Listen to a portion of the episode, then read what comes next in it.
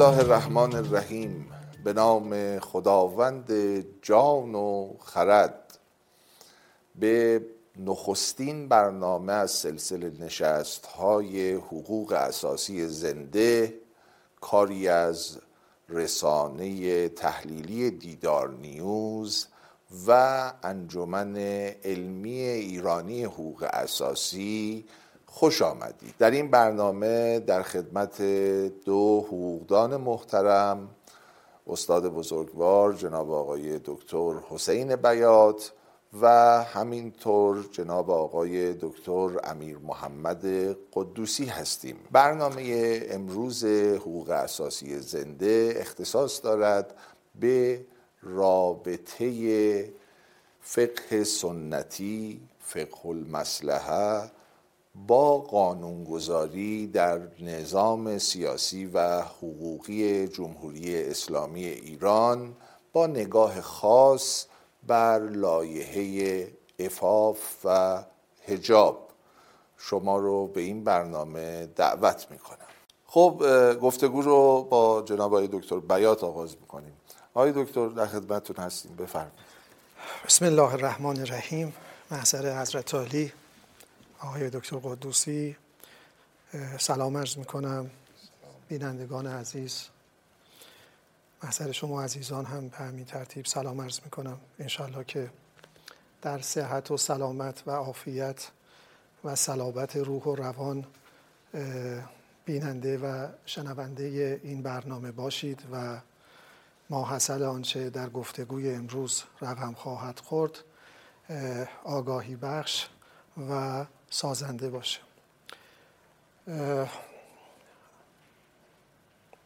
امروز روز قانون اساسی جمهوری اسلامی ایران است ذکر یعنی تعیین یک روز در تقویم ایران تحت عنوان روز قانون اساسی جمهوری اسلامی علا ظاهر بدین معناست که نظام سیاسی برای قانون اساسی اعتبار ویژه‌ای قائله. و به همین علت هم هست که تلاش کرده به این شکل و البته به اشکال مختلف دیگر این روز رو و این قانون مادر رو گرامی بداره و بدین ترتیب افکار عمومی رو نسبت به اون معطوف بکنه. ما هم با همین ذهنیت و با همین دیدگاه به مناسبت چنین روزی به بحث و گفتگو پیرامون حقوق اساسی ملت ایران می‌پردازیم. بهانه این گفتگو هم لایحه موسوم به افاف و حجاب هست که در مجلس یازدهم البته با کیفیت ویژه خودش که نقدهای متعددی هم به اون وارد هست تصویب شد به شورای نگهبان ارسال شد و البته شورای نگهبان هم ایرادات بسیار مهمی به این لایحه گرفت. به گمانم 116 تا ایراد به این لایحه گرفته شد که به طور متوسط هر ماده سه ایراد. خب چون این وضعیتی و چون این مواجهه ای از جانب شورای نگهبان نسبت به قانونی که در مجلس شورای اسلامی وضع شده و البته موضوع این لایحه بنده و آقای دکتر قدوسی رو مجاب کرد که از دو منظر به این موضوع بپردازیم. خب لایحه معطوف افاف و هجاب هست و طبیعتا نسبت مستقیم با حقوق ملت هم پیدا می‌کنه. یکی از این حقوق به اعتقاد من حق بر پوشش هست. هر انسانی زن یا مرد پیر یا جوان کودک یا بزرگسال علل قاعده باید مختار و مخیر باشد که نوع پوشش خودش رو انتخاب بکنه. اینکه چه لباسی بر تن می‌کنه با چه کیفیتی با چه خصوصیاتی. علل قاعده جزء حقوق یک انسان انسان آزاد و صاحب اختیار. اما این لایحه کنهو چون این برداشتی رو قبول نداره. و واضعانش چنین می اندیشند که خیر. انسان در انتخاب نوع پوشش دچار محدودیت است. بخشی از این محدودیت ها به نظم عمومی برمیگرده و بخشی هم به در واقع دقدقه های دینی و شرعی یعنی صرف نظر از آن که نظم عمومی حق بر پوشش رو درش محدودیت ایجاد می‌کنه شریعت هم محدودیت هایی رو اعمال می‌کنه. هجاب در شریعت چارچوب مشخص و معینی داره و خارج از اون چارچوب عملا هجاب قلمداد نمیشه و معارضه با افاف پیدا می‌کنه و معضلات و مشکلات اخلاقی و مسائل دیگر هم رخ خواهد داد و جامعه از این حیث دچار انشقاق پراکندگی و تشتت میشه. با این ذهنیت هم این لایحه تصویب شده و بعد هم به شورای نگهبان ارسال شده. دو طیف یا دو مواجهه در افکار عمومی پیرامون این لایحه مطرح بود.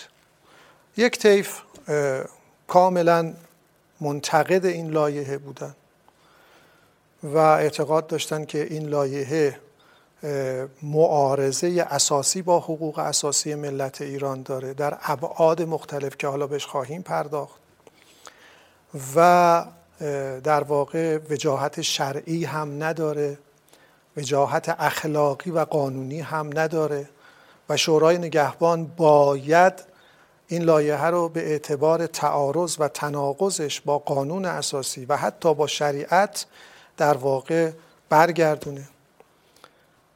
یه طیف هم اعتقاد داشتن خیر. این لایحه در بردارنده دقدقه های شرعی است با شریعت منطبقه و خلاف قانون هم نیست. قانون اساسی با تعارضی هم با قانون اساسی نداره. اتفاقا اینجا اون نقطه است که به گمانم بنده و آقای دکتر قدوسی باید در موردش اینجا خیلی سخن بگیم. بنابراین این ابهام وجود داره که بالاخره این لایحه چه وضعیتی داره؟ آیا حقیقتا با حقوق اساسی ملت ایران در تعارض یا اینکه نه؟ آیا قانونگذار ما نمایندگان محترم مجلس علا رقم علم و اطلاع از تعارض بیین و فاحش این قانون با حقوق اساسی ملت ایران رو وضع کردن یا اینکه خیر این چنین نیست ابهام وجود داره. یعنی چه آنانی که اعتقاد دارن این لایحه با حقوق اساسی ملت ایران با قانون اساسی در تعارضه و چه آنانی که اعتقاد دارن منطبق است مستنداتی دارن و اون مستندات هم مستندات قابل اتکایی است. یعنی هر دو طرف رو به صورت کامل نمی‌توان نفی کرد یا در مقام اثبات ایده آنها برآمد. من شخصا فکر می‌کنم ما دچار چنین وضعیتی هستیم. یعنی چه منتقدان این لایحه و چه مدافعان سرسخت این لایحه هر دو به سند مادر به قانون اساسی و نظام حقوق اساسی ما ارجاع میدن.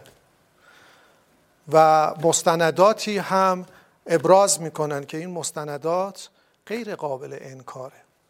به گمان من ابهام به نظام حقوق اساسی ما برمیگرده. یعنی نظام حقوق اساسی ما نظام تفسیر برداری است سوء تفاهم ایجاد می‌کنه. روشن بیین و واضح نیست. آشکار و قاطع حقوق اساسی ملت ایران رو تعریف نمی‌کنه. علت هم داره. قانون اساسی ایران و اصولا نظام حقوق اساسی جمهوری اسلامی ایران مبتنی بر موازین شریعت اسلامه مبتنی بر احکام اسلامی است. مبتنی بر موازین اسلامی است. حالا هر کدوم اینها در واقع تفاسیر و تعابیر ویژه خودشو داره.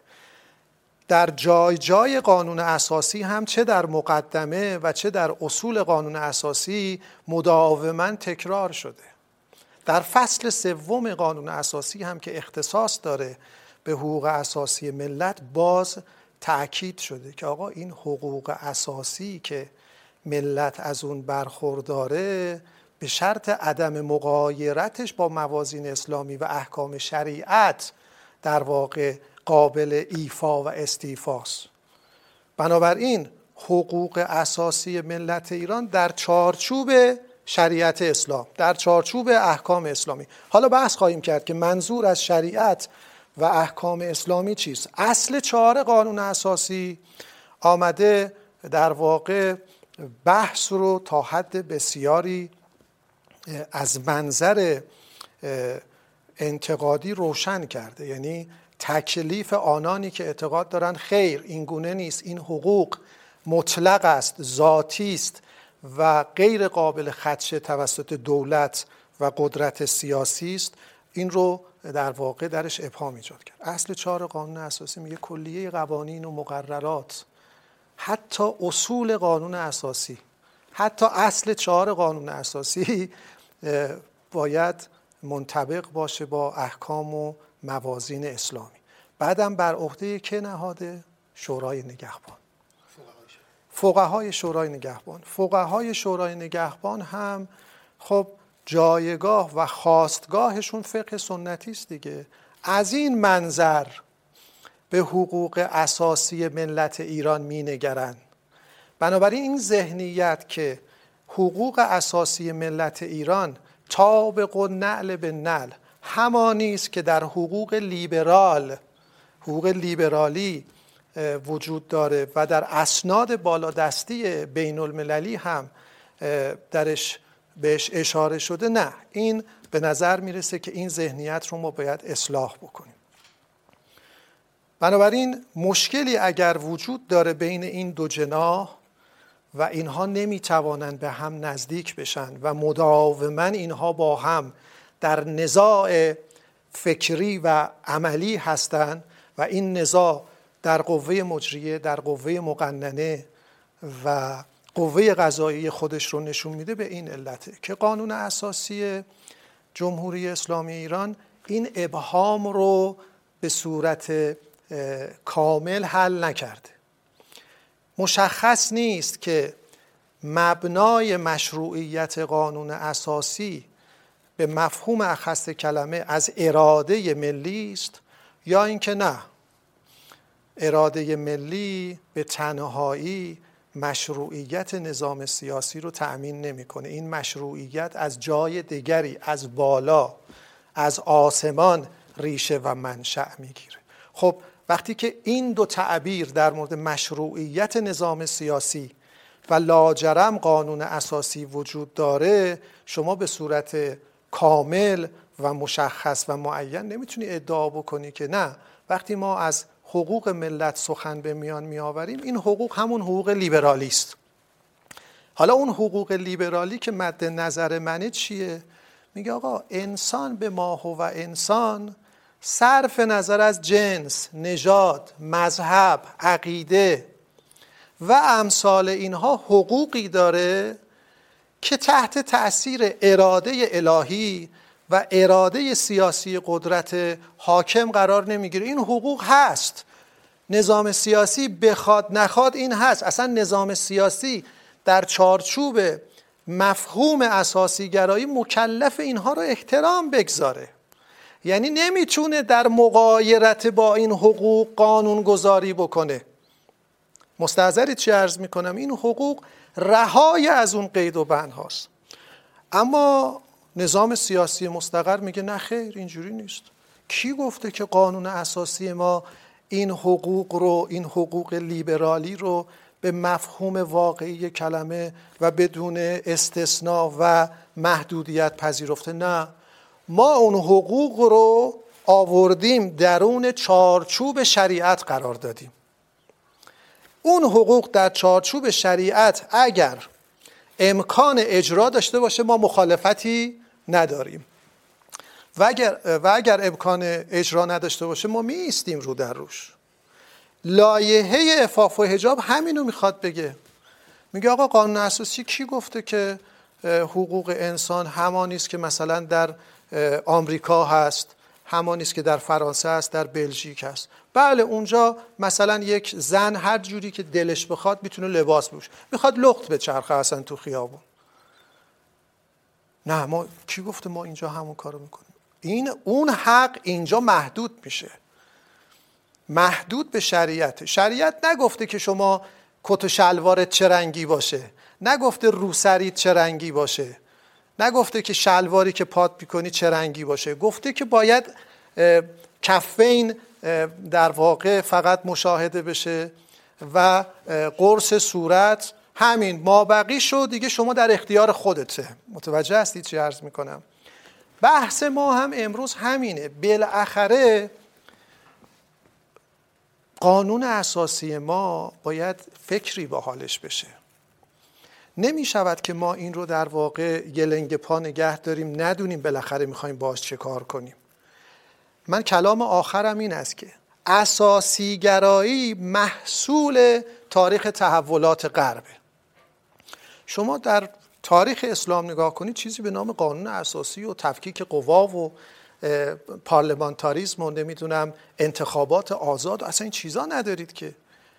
خود مفهوم حقم محصول تاریخ تحولات غربه. از قرن 18 به بعد به هر صورت این مفاهیم پرداخته میشه و شکل می‌گیره و درون ساختار نظام سیاسی و هنجارهای نظامهای سیاسی غرب میشینه و خودش رو نشون میده. این اتفاق در ایران نیفتاده. اگر دنیای غرب از قرن 18 به بعد حق مدار میشه به مفهوم اخصی کلمه تکلیف مداری در واقع هم در فقه سنتی و در هم و در نظام حقوقی ما در واقع جاگیر و پاگیر بوده. این تعارض ها و تناقض ها باید روشن بشه. این ابهامات باید برطرف شه. یعنی نظام سیاسی تکلیف رو روشن بکنه.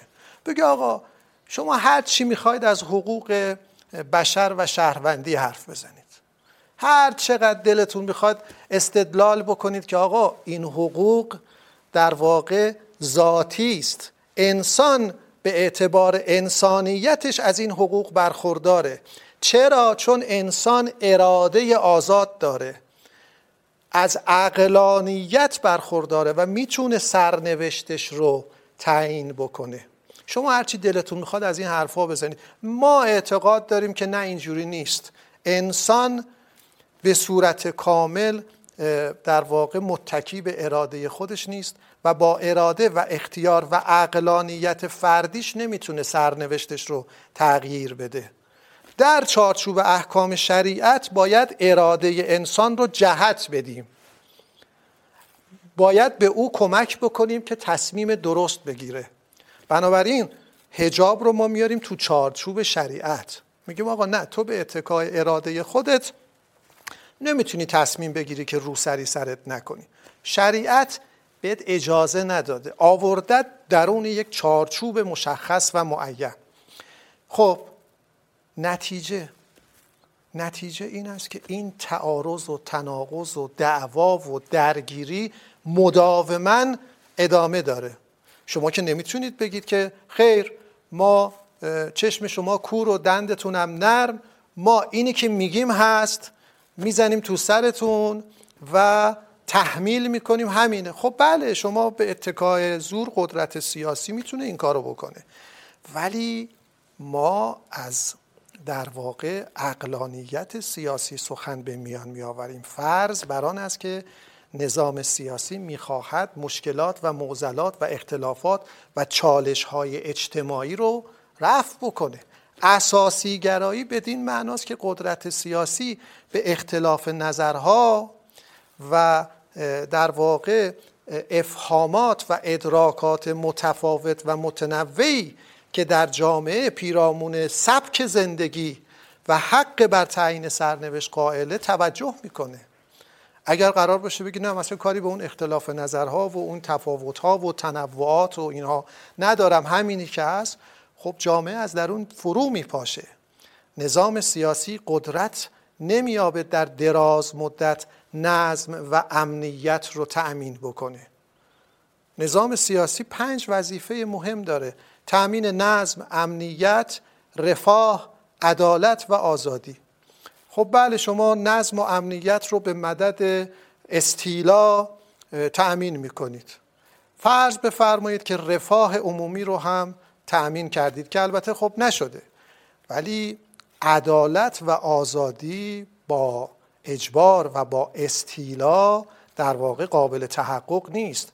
با اغنا و توجه به نقطه نظرات مخالف و در نظر گرفتن این تنوعات امکان پذیر میشه. کلام آخر من گفتم کلام آخر دارم دوباره تکرار می‌کنم. به گمان من اگر قرار است روزی این نزاع حل بشود باید درون قانون اساسی ما اتفاق یعنی قانون اساسی ما احتیاج داره که اصلاح بشه. حالا انشاءالله در این مورد باز خیلی متشکرم آقای دکتر. جناب آقای دکتر قدوسی در فرمایشات جناب آقای دکتر بیات اشاره شد به ایراد در نگارش و موضع گیری هایی که قانون اساسی جمهوری اسلامی ایران نسبت به حقوق بنیادین داره. نظر شما رو بدونیم بسیار خوب. سلام عرض می کنم خدمت جناب عالی جناب آقای دکتر بیات و بینندگان عزیزی که این برنامه رو مشاهده می‌کنن. حضور بنده در اینجا از باب حضور شاگرد در محضر استاد هست. هم حضرت عالی هم جناب آقای دکتر بیات و بسیار خورسند و مفتخرم که این افتخار رو دارم که درس هایی رو که خوندم با اشتباهاتش خدمت شما آقایون و خصوصا جناب آقای دکتر بیات پس بدم. آرزم به خدمتتون که حرف زدن در مورد قانون اساسی جمهوری اسلامی ایران سهل و ممتنع هست. حالا بحثی که امروز ما محضر شما هستیم و فرمودید بحث لایحه هجاب هست و طبق تعریفی که فرمودید از نگاه قانون اساسی و حقوق بنیادین لازمه که هم راجع به این موضوع و هم سوالی که فرمودید من به یک عرائز مقدماتی بپردازم با این توضیح که من تقریبا و بلکه تحقیقا با تمام فرمایشات جناب آقای دکتر بیاد موافقم.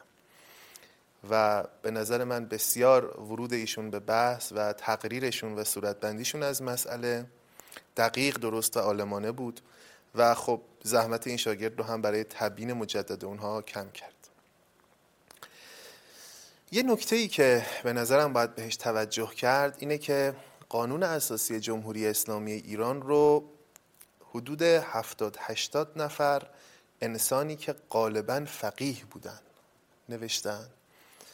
و اون کسانی هم که این قانون اساسی رو نوشتن و فقیه نبودند بسیار تحت تاثیر فقها بودن حالا اگر 4 5 نفرم کم و بیش غیر فقیه در اون مجلس بود اینها جریانی بودند متأثر از اندیشه های بنیانگذار جمهوری اسلامی و فقه رائج شیعه در کشور ما. به اضافه یک چند نفری از اقلیت های دینی که خب طبیعتا در اون مجموعه سترگ به هم پیوسته همدل خیلی کاری نمی‌توانستن از پیش ببرن. آیا اون مجموعه 70 80 نفری که به اسم خبرگان قانون اساسی دور هم گرد آمدند و با هدایت های بسیار جدی امام خمینی این کار انجام شد؟ یعنی هم اون مجمعی که این قانون اساسی رو نگاشت یک مجمع بزرگ و پوشاننده گوناگونی های کثیر در جامعه ایران نبود. یعنی فرض بفرمایید اگر قرار بود بر اساس استانداردهای حکومتهای مشروطه یک قانون اساسی نگاشته می‌شد طبیعتا باید اون مجلس 500 600 نفر عضو می داشت مجلس خبرگان برای قانون اساسی اگر می‌خواست مجلس مؤسسان طبق استانداردها باشه معمول اینجور میگن میگن که جمع میان تعداد مجلس ملی و مجلس سنا.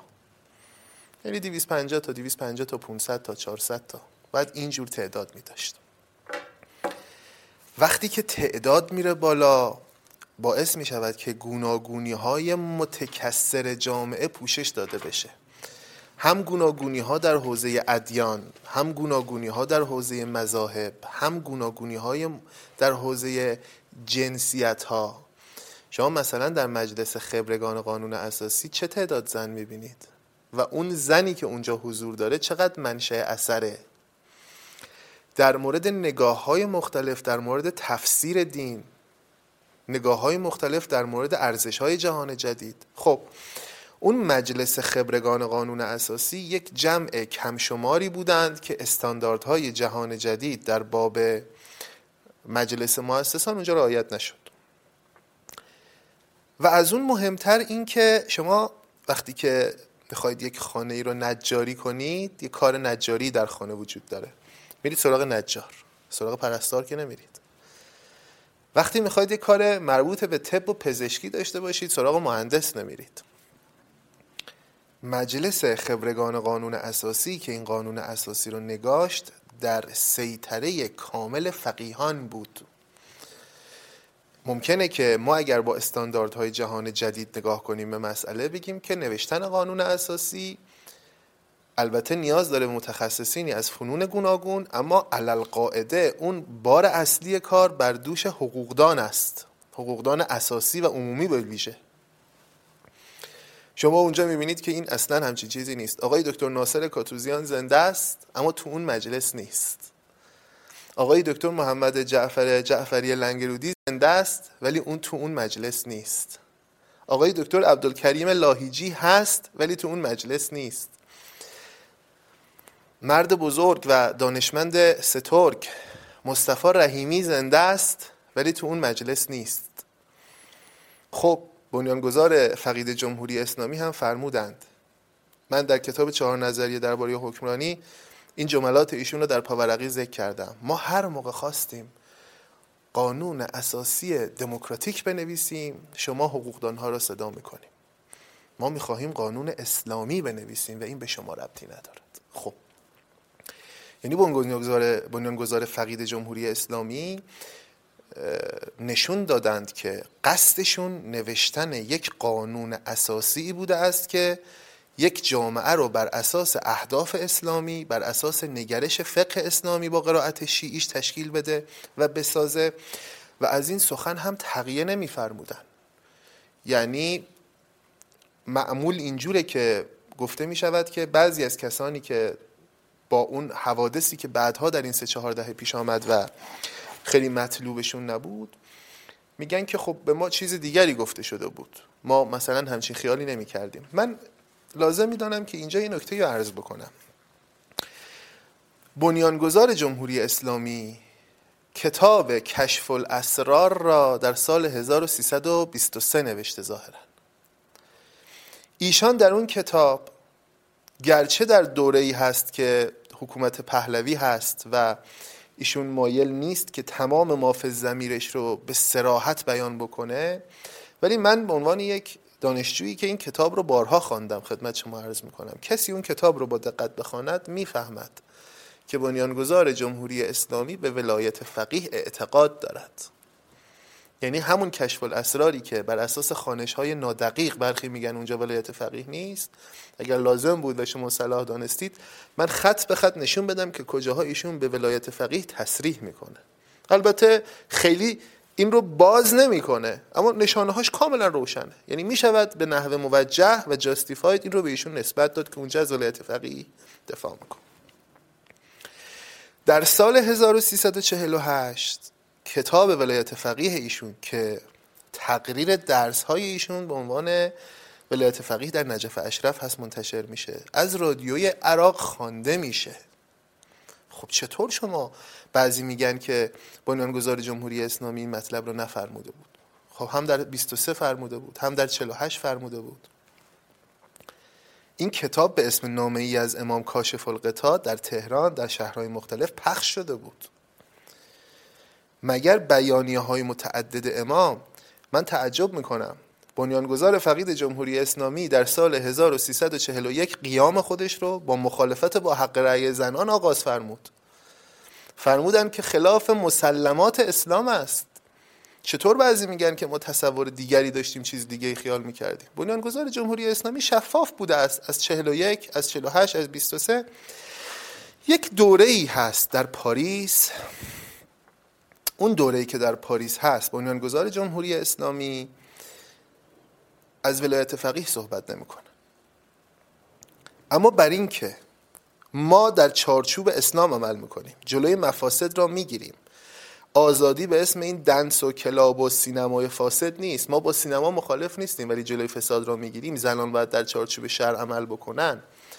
اینها هست و اگر کسی مایل بود صدای امام را بشنود و مایل نبود صدایی بجز صدای امام را به ایشان اشراب کند یا آرزوهای خودش را به امام منتصب بکند می توانست بفهمه. که بنیانگذار جمهوری اسلامی با این سابقه تاریخی که دارد و با این فرمایشاتی که دارد کجا می‌خواد بره این قانون اساسی؟ فرمودن جمهوری اسلامی نه یک کلمه کم نه یک کلمه بیش. فرمودن حکومت در چارچوب اسلام فرمودن اسلام صدر اسلامی اینا رو فرموده بودن. من البته این رو قبول می‌کنم که بنیانگذار جمهوری اسلامی بنابر هوش بالایی که داشتن خصوصا در اون چند ماه منتهی به انقلاب اسلامی در پاریس از دمیدن در تنور اختلافات و از بین بردن شرایط پیروزی زود هنگام پرهیز می‌کردن. یعنی نمی‌خواستن بر اینها خیلی تأکید و تصریح فراوان بکنن. اما اون چه که باید گفته می‌شد رو گفتند و اگر کسی می‌خواست بشنود میشنید. این حالا باور و اعتقادیه که من در این زمینه دارم. کما اینکه خیلی ها در اون دوره هستند که پیام رو دریافت کردن. هم مقالاتشون در اون روزنامه ها هست هم سخنرانی هاشون هست هم گفته هاشون هست هم وقتی امام پاریسه هم وقتی امام تشریف آوردن تهران و می‌خوان انقلاب اسلامی و جمهوری اسلامی رو تشکیل بدن. در اون حیث و بیس ما از آقای مصطفی رحیمی داریم از بعضی از خانم های روزنامه نگار داریم از خیلی ها داریم که صحنه رو کاملا ترسیم می‌کنن. و میگن این می‌خواد به این مسیر بره. خب یه عده‌ای به دلایل گوناگون مایل نبودند که این صداها شنیده بشه. یعنی یه آرزوهایی داشتن اون آرزوها بعد خب آرزوها هم به سنگ خورد. یه توضیحی من اینجا دادم که خدمت شما عرض بکنم که قانون اساسی جمهوری اسلامی برای آدم تیزبین یه وقتی هست شما باید درخت میوش در بیاد. مثلا انار رو ببینی بگی این درخت انار اما کسی که درخت شناسه شما نهال رو که می‌خوای قرض کنی از تنه نهال از برگ های نهال از ریشه نهال میگه آقا این اون میوه رو خواهد داد.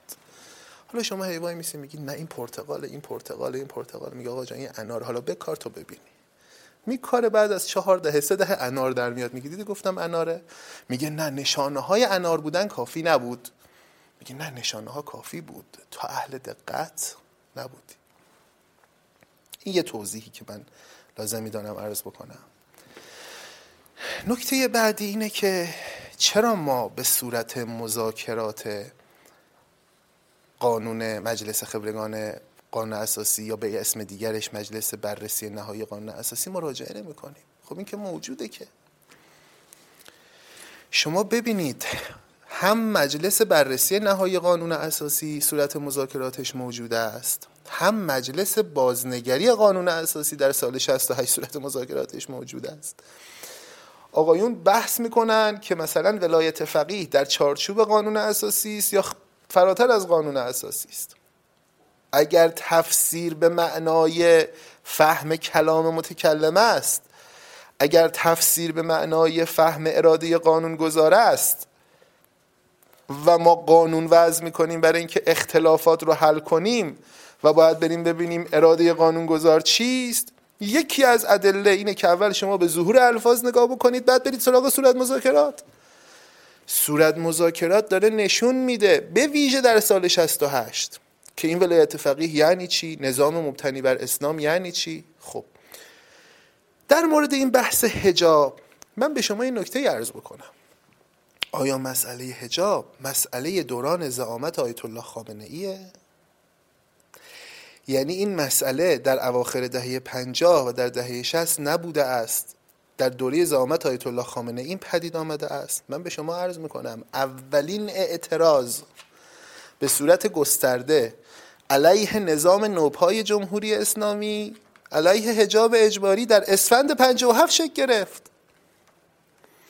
هم عکساش موجوده برخی از فیلماش هم, هم برخی از فیلماش موجوده. هم اسناد مربوط به اون رو در چند مجلد بعضی گردآوری کردن. امام خمینی نگذاشت جوهر پیروزی انقلاب خشک بشه. در همون هفته های اول مسئله هجاب رو مطرح کرد که البته به دلیل وجود کسانی مثل آقای طالقانی نظرات آقای متحری و دیگرانی مشورت هایی که دادن این مسئله تا سال 60 به تعویق افتاد. اما اولین اعتراض در اسفند 57 شکل گرفت و راهپیمایی کم شماری هم نبود. یعنی اکثر که آدم نگاه می‌کنه ما که خب اون روزا نبودیم. اطلاعمون از تاریخ اطلاع بر اساس داده هاست.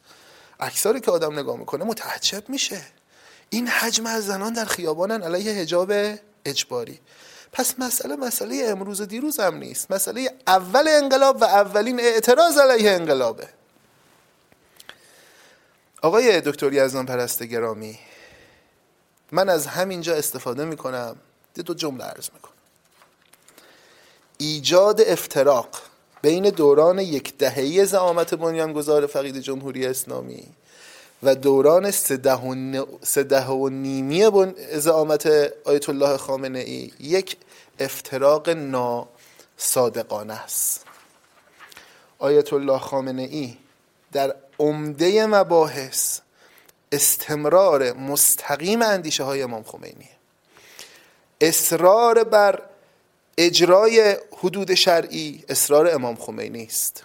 اصرار بر پوشش اسلامی زنان اصرار امام خمینی است.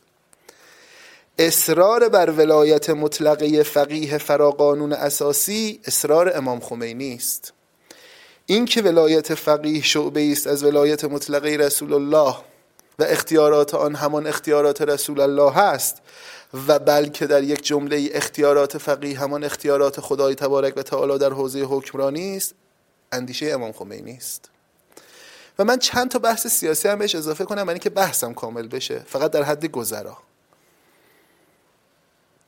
مدیریت جهانی و برافراشتن پرچم لا اله الا الله بر تمام جهان اندیشه امام خمینی است. تشکیل هسته های مقاومت جهانی و مبارزه با استکبار. این مثلا پدیده هایی که شما می‌بینید مثل حوسی ها در یمن حزب الله لبنان هشت شعبی در عراق اینا هسته های مقاومت جهانی اندیشه امام خمینی هن. برید وصیت نامه امام خمینی رو ببینید. برید بیست و چند جلد وصیت امام رو ببینید. بعد یه عده‌ای دست بردارن از تفسیرهایی که خلاف واقعه. مبارزه با آمریکا اندیشه امام خمینی است. اسرائیل قده سرطانی است و باید از زحفه روزگار محو بشه اندیشه امام خمینی است. اجرای شریعت هم اندیشه امام خمینی است. این مسئله در دهه پنجاه اواخر دهه پنجاه بوده در دهه شست بوده در دوران زعامت آیت الله خامنه ای هم بوده. پس مسئله جدید الحدوثی نیست. مسئله تازه ای نیست. چی ممکنه تازه باشه؟ اون چیزی که ممکنه تازه باشه اینه. ماهواره ها اون روز نبودن. اینترنت پرسرعت توی گوشی ها اون روز نبودن. فیسبوک و واتس اپ و ویچت و تلگرام و اینستاگرام و توییتر اون روز نبودن. حجم داده ها و انتقال اطلاعات اون روز به این میزان نبود. تجربه حکومت چند دهه حکومت دینی به صورت بالعینه و دیدنش و مشاهدهش اون روز نبود امروز هست.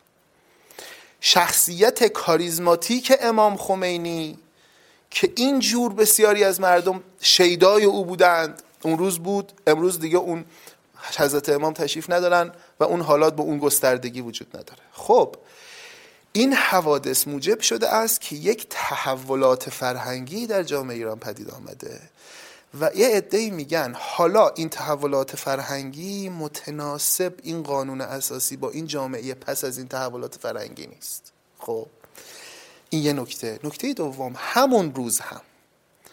مجلس مؤسسان تشکیل نشد و اون مجلس خبرگان قانون اساسی که آمد خط امام و اندیشه امام و اون کاریزمای عظیم امام تبدیل شد به قانون و خط امام و اندیشه امام توانست بر مستر امور قرار بگیره و دست بالاتر رو پیدا بکنه.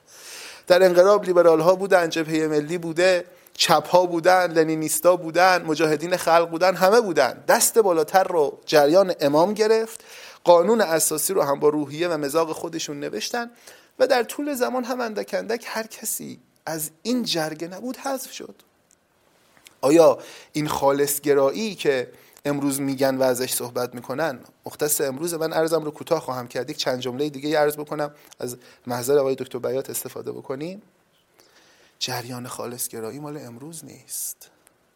شما هم نسبت حضرت امام رو با مراجع قم و نجف ببینید که من مایل نیستم اینجا در موردش خیلی بخوام باز بکنم بحثو.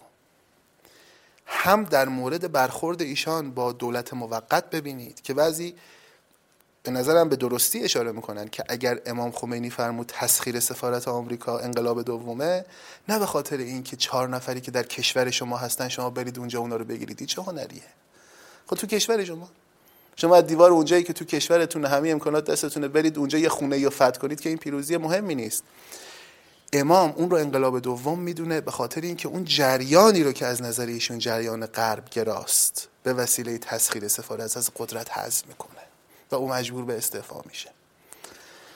خالصگرایی و حذف مهدی بازرگان در دوره امام صورت گرفته. حذف جبهه ملی و مرتد اعلام شدنشون در دوره امام اتفاق افتاده. آیا حذف اساتید از دانشگاه ها مال امروزه. مگه ناصر کاتوزیان چند دهه در کشور ما خانه نشین نبود؟ تمام این کتاب هایی که امروز منابع درسی دانشجویان لیسانسه همه اینا تو دوره خانه نشینی آقای کاتوزیان نوشته شده. نظارت استصوابی شورای نگهبان مال امروز نیست. در همون انتخابات دوره اول در همون انتخابات دوره اول شورای نگهبان نامه می‌نویسه و میگه چند نفر به خاطر اینکه چپیان و مارکسیستن اینا حق ندارن در قانون در انتخابات مجلس نماینده بشن. ما چرا با اسناد با تاریخ گزینشی برخورد می‌کنیم؟ آقا در سال 1364 قرار بود مهندس مهدی بازرگان رقیب آیت الله خامنه ای باشه برای ریاست جمهوری شورای نگهبان رد صلاحیتش کرد. نظارت استثنایی مال دوره آیت الله خامنه ایه اینا رو این خلاف واقع ها رو چرا تبدیل کردیم به مشهورات زمانه؟ ماجرای حجاب ماجرای اجرای شریعت و ماجرای سنخ و شیوه حکمرانی جمهوری اسلامی یک ماجرای چهار ایه ریشش هم برمیگرده به قانون اساسی جمهوری اسلامی که با اون کیفیت نوشته شد و به اندیشه های بنیانگذار فقید جمهوری اسلامی. این مقدمه عرض من انشاءالله در ادامه صحبت بیشتر بازش می‌کنم. متشکرم آقای دکتر. جناب آقای دکتر بیاد. فرمایشات جناب آقای دکتر قدوسی رو چطور ارزیابی میفرمایید؟ و در ضمن این ارزیابی سوال دیگری هم دارم. اشاره ای که حضرت امام خمینی به مفهوم جمهوری در سوالی که خبرنگار در پاریس از ایشان پرسید و پاسخ ایشان هم این بوده که جمهوری همانی هست که در همین جا هست یعنی اشارهشون به فرانسه بود. این رو چطور ارزیابی می‌کنید؟ خب از فرمایشات آقای دکتر قدوسی استفاده کردیم. انصافا فرمایشات کامل و دقیقی بود. من می‌خوام در واقع نتیجه گیری خودم رو از فرمایش ایشون مطرح بکنم و در این حال به سوال حضرت عالی هم پاسخ بدم. همونطور که عرض کردم در هر صورت قانون اساسی جمهوری اسلامی دچار یک در واقع تعارض و تناقض نظری هست. از همان بعد هم این تعارض و تناقض نظری هویدا بوده اما به اعتبار شرایط ویژه کشور و احساسات و عواطف موافق عموم مردم نسبت به رهبری و زعامت مرحوم امام خمینی و حاکمیت احکام شریعت اسلامی. طبیعتا اون تعارضات و تناقضات و ابهامات و اجمالات آنچنان که باید جز در مواردی کما اینکه آقای دکتر اشاره کردن مثلا در نامه مرحوم آقای دکتر مصطفی رحیمی به وضوح مورد اشاره قرار گرفته جز در این موارد ما شاهد مخالفت جدی و نقد و در واقع اعتراض و اینها نبودیم. و با وفاق عمومی تقریبا قانون اساسی تصویب میشه و زمینه اجرا پیدا می‌کنه. حاکمیت بلا منازعه یا رهبری بلا منازعه یک فقیه جامع و شرایط هم بر نظام سیاسی جایگزین رژیم پهلوی در واقع دامن می‌زنه بر این وضعیت تناقض نما در دوران دهه اول انقلاب یعنی از سال 57 تا سال 68 رهبری بلا منازعه مرحوم امام خمینی مانع از آن است که اختلاف نظرها آنچنان که باید پیرامون چگونگی عملیاتی سازی قانون اساسی خودش رو نشون بده. قانون اساسی همون موقع هم اشکالات و ابهامات عدیده داشت. منتها به اعتبار شخصیت کاریزماتیک و توانایی رهبری و قاطعیت کلام و نفوذ گسترده عمومی ایشون طبیعتا می توانستن ورود بکنن و اختلافات رو حل و فصل بکنن. مردم هم اعتماد کامل داشتن. یعنی چون جو غالب این بود که ما علاقمند حاکمیت احکام شریعت اسلام هستیم مخالفت عمده با در واقع نقایص ذاتی قانون اساسی نمی‌شد و اون نقایص بروز و ظهور پیدا نمی‌کرد. مثلا در مقوله هجاب آقای دکتر فرمودن همون اول انقلاب هم اعتراض بود. وقتی این بحثا مطرح شد که بخواد هجاب اجباری بشه مرحوم آیت الله طالقانی اعتراض کردند مرحوم مهندس بازرگان اعتراض کردند و حتی مرحوم امام خمینی گفتن که من با نظر مرحوم آیت الله طالقانی موافقم. یعنی در واقع کوتاه آمدن صرف نظر کردن در برهی اما سال 60 ما به سمتی حرکت کردیم که در واقع هجاب اجباری شد و اون مسائل و اون حوادث رخ داد کما پیشم تا الان ادامه داره. من می‌خوام عرض بکنم که در واقع قلبه جریان سنتگرای فقهی بر سایر جریانات سیاسی تأثیرگذار در پیروزی انقلاب اسلامی در تصویب قانون اساسی هم خودش نشون داد. های دکتر فرمودن دیگه اکثریت نمایندگان حاضر در مجلس خبرگان قانون اساسی روحانی بودند و طبیعتا به اعتبار خواستگاهشون از مدافعان جدی فقه سنتی. بنابراین صرف نظر از اینکه حاکمیت سیاسی علاقمند اجرای احکام شریعت اسلامی فقه سنتی بود عموم مردم هم مخالفتی نداشتن. اگر صد درصد موافق نبودن مخالفتی هم نداشتن. همه درون اون جو انقلابی احساساتی سرشار از عواطف متمرکز بر تغییر نظام سیاسی همراه بودند با رهبران نظام سیاسی.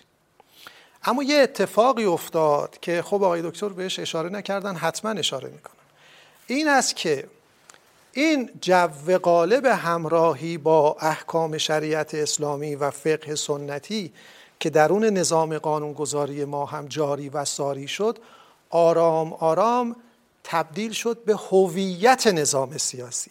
مستحضرید. یعنی محدود به هجاب و برخی مسائل این چنینی نشد. در همه ابعاد سیاسی اجتماعی اقتصادی و فرهنگی ظهور و بروز پیدا کرد. یعنی اعتنا و احترام و تکریم و اجرا کردن احکام شریعت اسلامی اصلا جزء وظیفه نظام سیاسی شد به گونه ای که مگر غیر از این هم میشه. مگر جز این هم هست. در همه ابعاد باید احکام شریعت اسلامی حتی زمانی که ساکته حتی زمانی که اساسا ورودی نداره. مقوله مقوله مدرنی است که تاریخ اسلام در موردش ساکته. این وضعیت قالب هویتی پیدا کرد. یعنی اسلام فقاهتی با همه ابعاد و اجزایش به هویت نظام تبدیل شد. یعنی نظام سیاسی شد نظام مبتنی بر فقه سنتی که خودش رو مکلف و موظف به اجرای تمام قد این احکام می‌دونه و اصلا غیر از اینم نیست. به گونه ای که شما وقتی نظام سیاسی جمهوری اسلامی رو می‌خوای تعریف بکنی صورتش و سیرتش رو تبیین بکنی نمی‌تونی غیر از این تصور کنی. کما اینکه الان اتفاق افتاده دیگه. یعنی معاون محترم رئیس جمهور گفتن گفتن آقا اصلا جمهوری اسلامی بدون هجاب بدون هجاب شرعی اصلا جمهوری اسلامی نیست. درسته؟ عین جملهشون بود دیگه. یعنی در واقع اسلام فقاهتی تکلیف محور به هویت جمهوری اسلامی مبدل شد. در حالی که به اعتقاد من آنچه صدر در واقع ابتدای انقلاب رخ داد و منجر به تصویب قانون اساسی شد این گونه نبود. درست است که در واقع غلبه با جریان سنتی و مدافعان اسلام فقاهتی بود.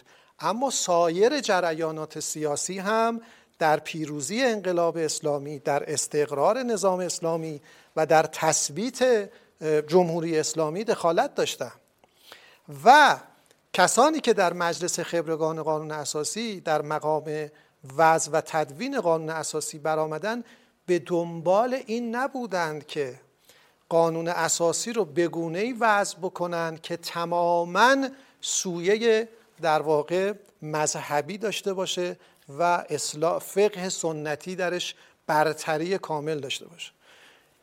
خود قانون اساسی ساختارش داره به ما اینو میگه دیگه. نظام تفکیک قوا درش پیش بینی شده.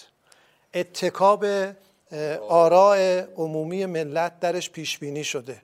مکانیزم ها کارویژه ها همه مبتنی بر در واقع حقوق مدرنه.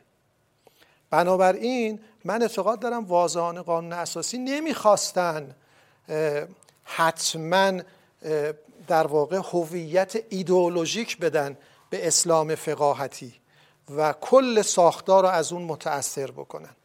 من اعتقاد دارم اونها پیش بینی نمی کردن که در واقع تحولات سیاسی بعدی به گونه ای رقم خواهد خورد که هویت جمهوری اسلامی از حقوق مدرن به کلی فاصله می‌گیره و قالب ایدئولوژیک پیدا می‌کنه. در واقع می‌خوام عرض بکنم که جمهوری اسلامی بود و نبود خودش رو با فقه سنتی گره زد. یعنی فقه سنتی و ایدئولوژی سیاسی در هم فرو رفتن. یکی شدن. به گونه که اینها رو نمیشه از هم جدا کرد. البته مرحوم امام خمینی به فراست به گمان من این ابهام رو این اشکال رو و این تعارض رو دریافته بود. یعنی متوجه شده بودند که نمی شود هویت جمهوری اسلامی رو با فقه تکلیف مدار سنتی گره زد. این فقه زمانمند بوده در یک عصر در یک دوره زمانی ویژه ایجاد شده. تأثیرگذار بوده نظام روابط مردم زمانه خودش رو سامان می‌داده ولی یه جایی در واقع کارایی نداره و باید نظام سیاسی بتواند که از اون گذر بکنه. کما این کارم کردن دیگه. هر زمانی که بین مجلس و شورای نگهبان اختلاف ایجاد می‌شد در مورد حاکمیت فقه سنتی و تأثیرش بر قانونگذاری عرفی ایشان ورود می‌کرد و عملا شورای نگهبان رو دلالت می‌دادند به توجه به شرایط زمانی و مکانی. یه جایی هم حتی شورا رو مسلوب المنفعه کردن. گفتن آقا چهار پنجم نمایندگان مجلس اگر اشتباه نکنم یا سه چهارم دو سوم. در موردی تصمیم گرفتن اون تصمیم قابل اجراست. مستحضرید. بعد خب فقهای شورا نگهبان اومدن گلایه کردن که آقا شما که دیگه ما رو اصلا کلا خارج کردی از فرایند نظارت شرعی. بعد ایشان در مقام دلجویی برآمدن و نصیحت کردن که آقا اختضا می‌کنه شرایط کشور که ما در واقع شرایط زمانی و مکانی رو در نظر بگیریم. خب از همینجا می‌خوام به اون بحث خودم بحث اصلی ورود بکنم. وقتی نظام سیاسی در مقام سیانت از مصالح کلان خودش می‌تواند فقه سنتی رو نادیده بگیره.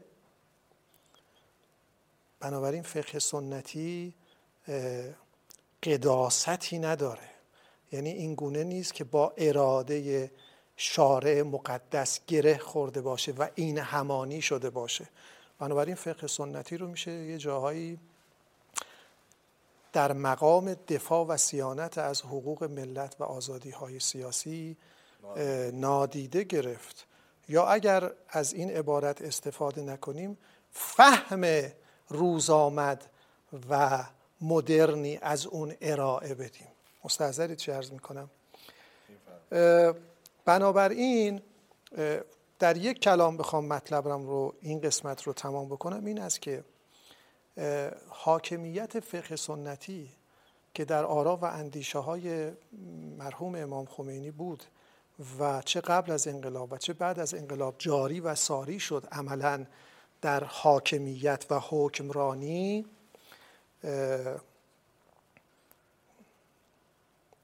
به مفهوم واقعی کلمه قابل تفسیر متعارض و متناقض هم هست.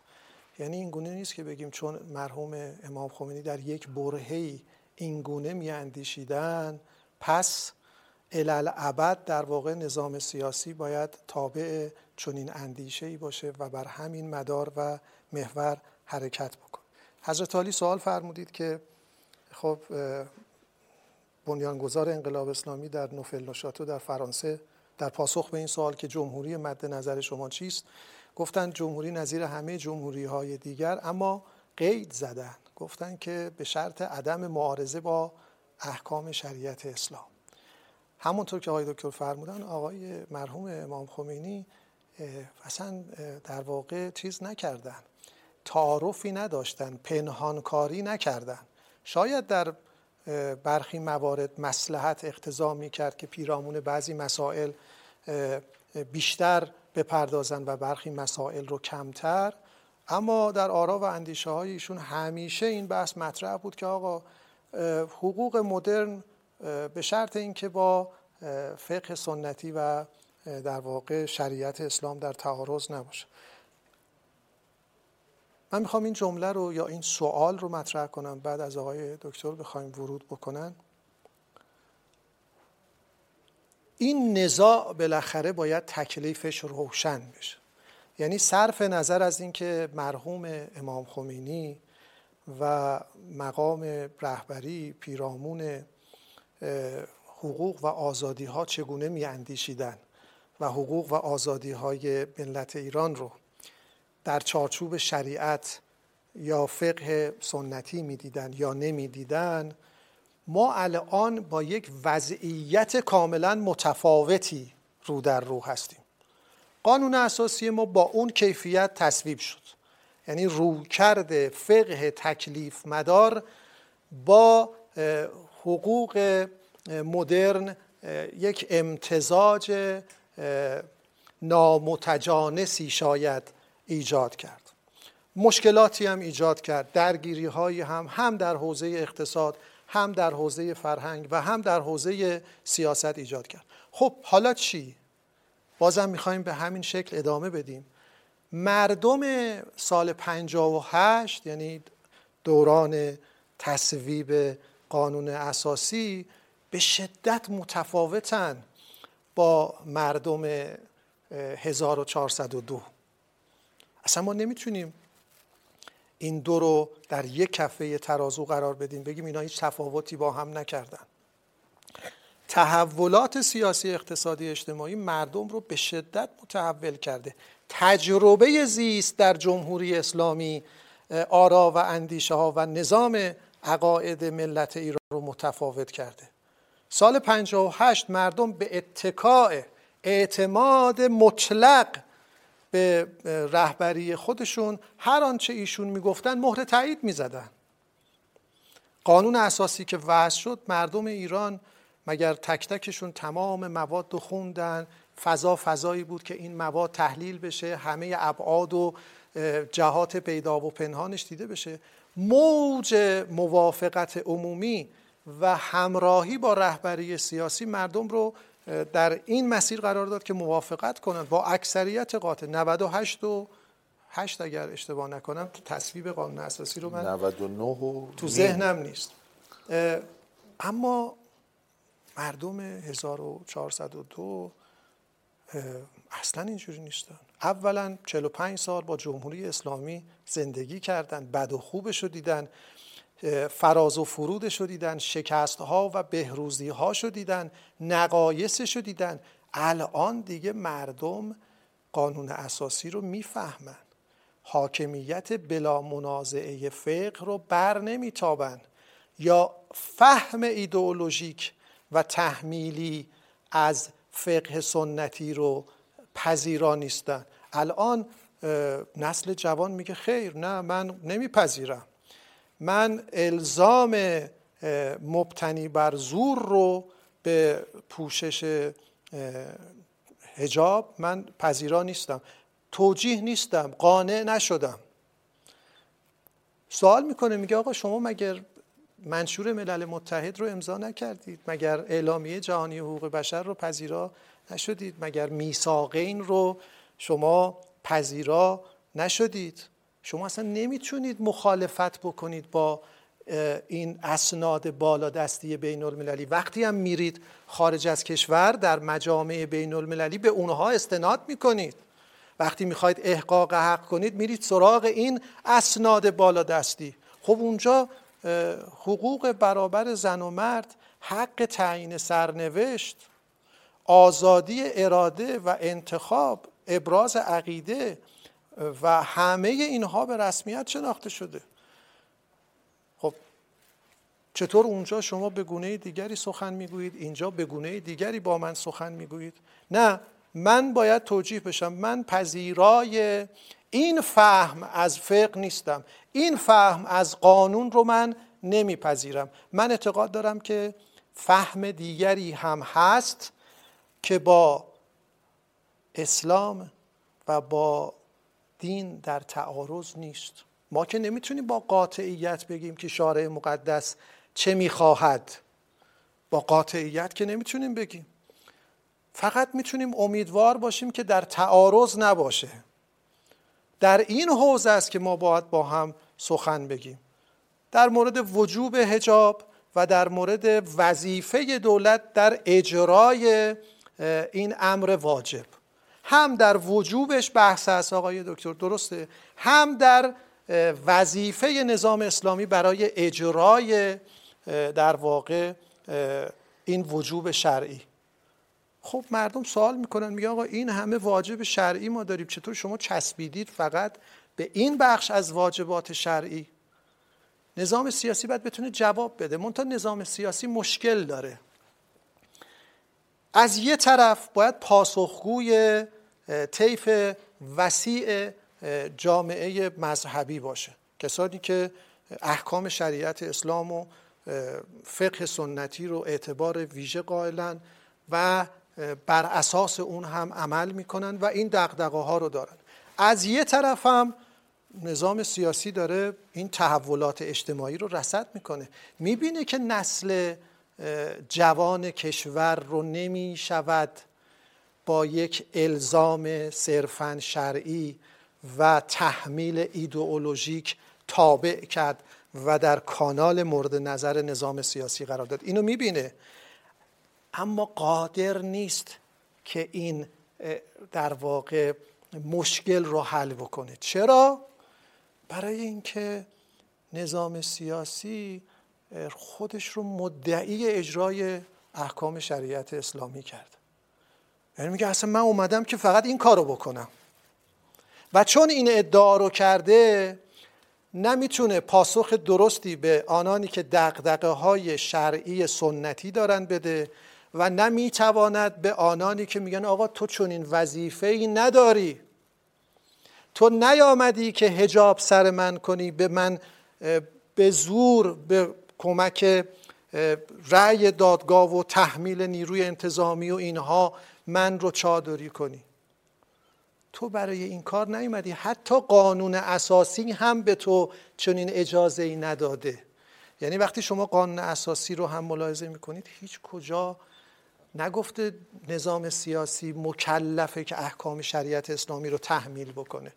در بند یک اصل سه گفته آقا وظیفه دولت این است که زمینه در واقع رفتار اخلاقی رو در جامعه فراهم بیاره. حالا فرض کنید که اخلاق دینی مثلا مد نظر قانونگذار هست. حالا اگر چنین چیزی هست یا نه اون بحث دیگری است. این اتفاق افتاده. مادامی که نظام سیاسی نگاه ایدئولوژیک داره یعنی در واقع هویت خودش رو در تحمیل هجاب و تحمیل احکام شریعت اسلامی جستجو می‌کنه این نزاع حل نمیشه. این نزاع حل نمیشه و به شخصم نمی‌دونم. مادامی که نظام سیاسی نخواد بپذیره چگونه می شود این نزاع رو حل کرد؟ نزاع خونین شده دیگه. سال 1401 ما شاهدش بودیم. مردم آمدن اعتراض کردن گفتن آقا ما حجاب اجباری نمی‌خوایم. نظام سیاسی نپذیرفت. نه تنها نپذیرفت بلکه آمده داره تلاش می‌کنه. فشارها رو افزون بکنه و اون تمایل گریز از مرکز رو که ایجاد شده در واقع نادیده بگیره یا سرکوب بکنه. من فکر می‌کنم باید بحث نظری اجازه بده نظام سیاسی کما اینکه امروز هم ما داریم همین کار رو می‌کنیم که ببینیم آقای جمهوری اسلامی شما بالاخره حقوق و آزادی ها رو به رسمیت می‌شناسی یا نه. وقتی از حقوق و آزادی ها سخن میگیم شما نمی‌تونی بگی نه من منظورم از آنچه مد نظر منه و محترمه آن است که در فقه مثلا شیعه آمده. نمی‌تونی اینو بگی. اینو نمی‌تونی بگی با قاطعیت. و اگر نخوای به پذیری با چالش های سهمگین تری مواجه خواهی شد. متشکرم آقای دکتر. جناب دکتر قدوسی در بخش قبلی در فرمایشات شما اشاره شد به دیدگاه های بنیانگذار جمهوری اسلامی ایران و اشاره داشتید که از ابتدا با توجه به کتب و سخنرانی های حضرت امام دیدگاه ایشون کاملا واضح بود. اما ما صحبت های دیگه ای هم از ایشون داریم. همون اشاره‌ای که آیه دکتر بیات فرمودن در خصوص دعوایی که ما بین مجلس و شورای نگهبان بود. که حضرت امام در ابتدا نصف به علاوه یک رو مد نظر داشتن که دیگه نیازی به دخالت شورا نیست. بعد که شورای نگهبان بسیار دلگیر شد و خودش رو حضور خودش رو بلا موضوع دید امام به دو سوم رضایت دادند. یا اصراری نداشتند که لفظ و کلمه ولایت فقیه در قانون اساسی باشد کما اینکه در ابتدا هم نبود بعدا اضافه شد. و همچنین می‌بینیم در خیلی از مسائل سخنرانیهایی از ایشون هست که شورای نگهبان رو یا خبرگان رو پرهیز میدارند از اینکه خود رو ولی مردم بدانند. می‌گویند شما وکیل مردم هستید. به نوعی به نظر بنده امام عرف رو بسیار محترم میشمردند. حتی در اون سخنرانی که میفرمایند گیرم که رژیم قبلی مشروع باشه. اما مردم امروز اون رژیم رو نمی‌خوان پس حق تغییر دارند. یعنی حتی میشه به نوعی رگه های سکولاریسم رو دید در این فرمایشات ایشون. این رو چطور تحلیل می‌کنید؟ بسیار خوب. آقای دکتر یزدان پرست عزیز من یکی دو جمله در, در ادامه و تکمیل فرمایشات آقای دکتر باید عرض می‌کنم. سوال شما خیلی سوال مهمیه و من حتما به تفصیل بهش پاسخ میدم. ببینید همون موقعی که قانون اساسی داشت تدوین می‌شد کنفرانس های متعددی برگزار شد. مثلا یکیش انتظار ما از قانون اساسی که حقوقدان ها این کنفرانس رو برگزار کردن. ظاهرا در کانون وکلای دادگستری مرکز هم برگزار شد. و ظاهرا جناب آقای حسن نزیه رئیس وقت اون کانون هم متکفل بود.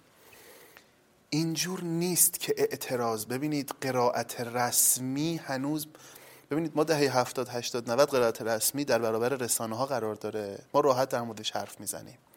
در مورد اواخر دهه 50 و در دهه 60 قرائت رسمی همچنان ذهن ماها رو هم تحت تاثیر قرار داده. قرائت رسمی این که شما میگید اختلافی نبود. اختلاف بود. خیلی هم اختلاف بود. اما جریان پیروز اختلاف ها رو فیصله داد. نه که جمع حلش کرد جمعش کرد. شما همین مجموعه اسنادی که جناب آقای دکتر ناصر سلطانی استاد محترم و فرهیخته دانشگاه تهران گردآوری کرده رو ببینید. یه بخشی از این اسناد رو ایشون محبت کرد برای من فرستاد قبل از چاپ. یه بخشیش هم چاپ شد. حالا نمی‌دونم اون بخشی که چاپ شد چون خیلی دعوا بود. چند سال رفت و آمد بین ارشاد و اینا تا این چاپ بشه. فکر کنم خیلی هاشم حذف شد. اختلاف بود. سر اینکه چرا مجلس مؤسسان نیست اختلاف بود.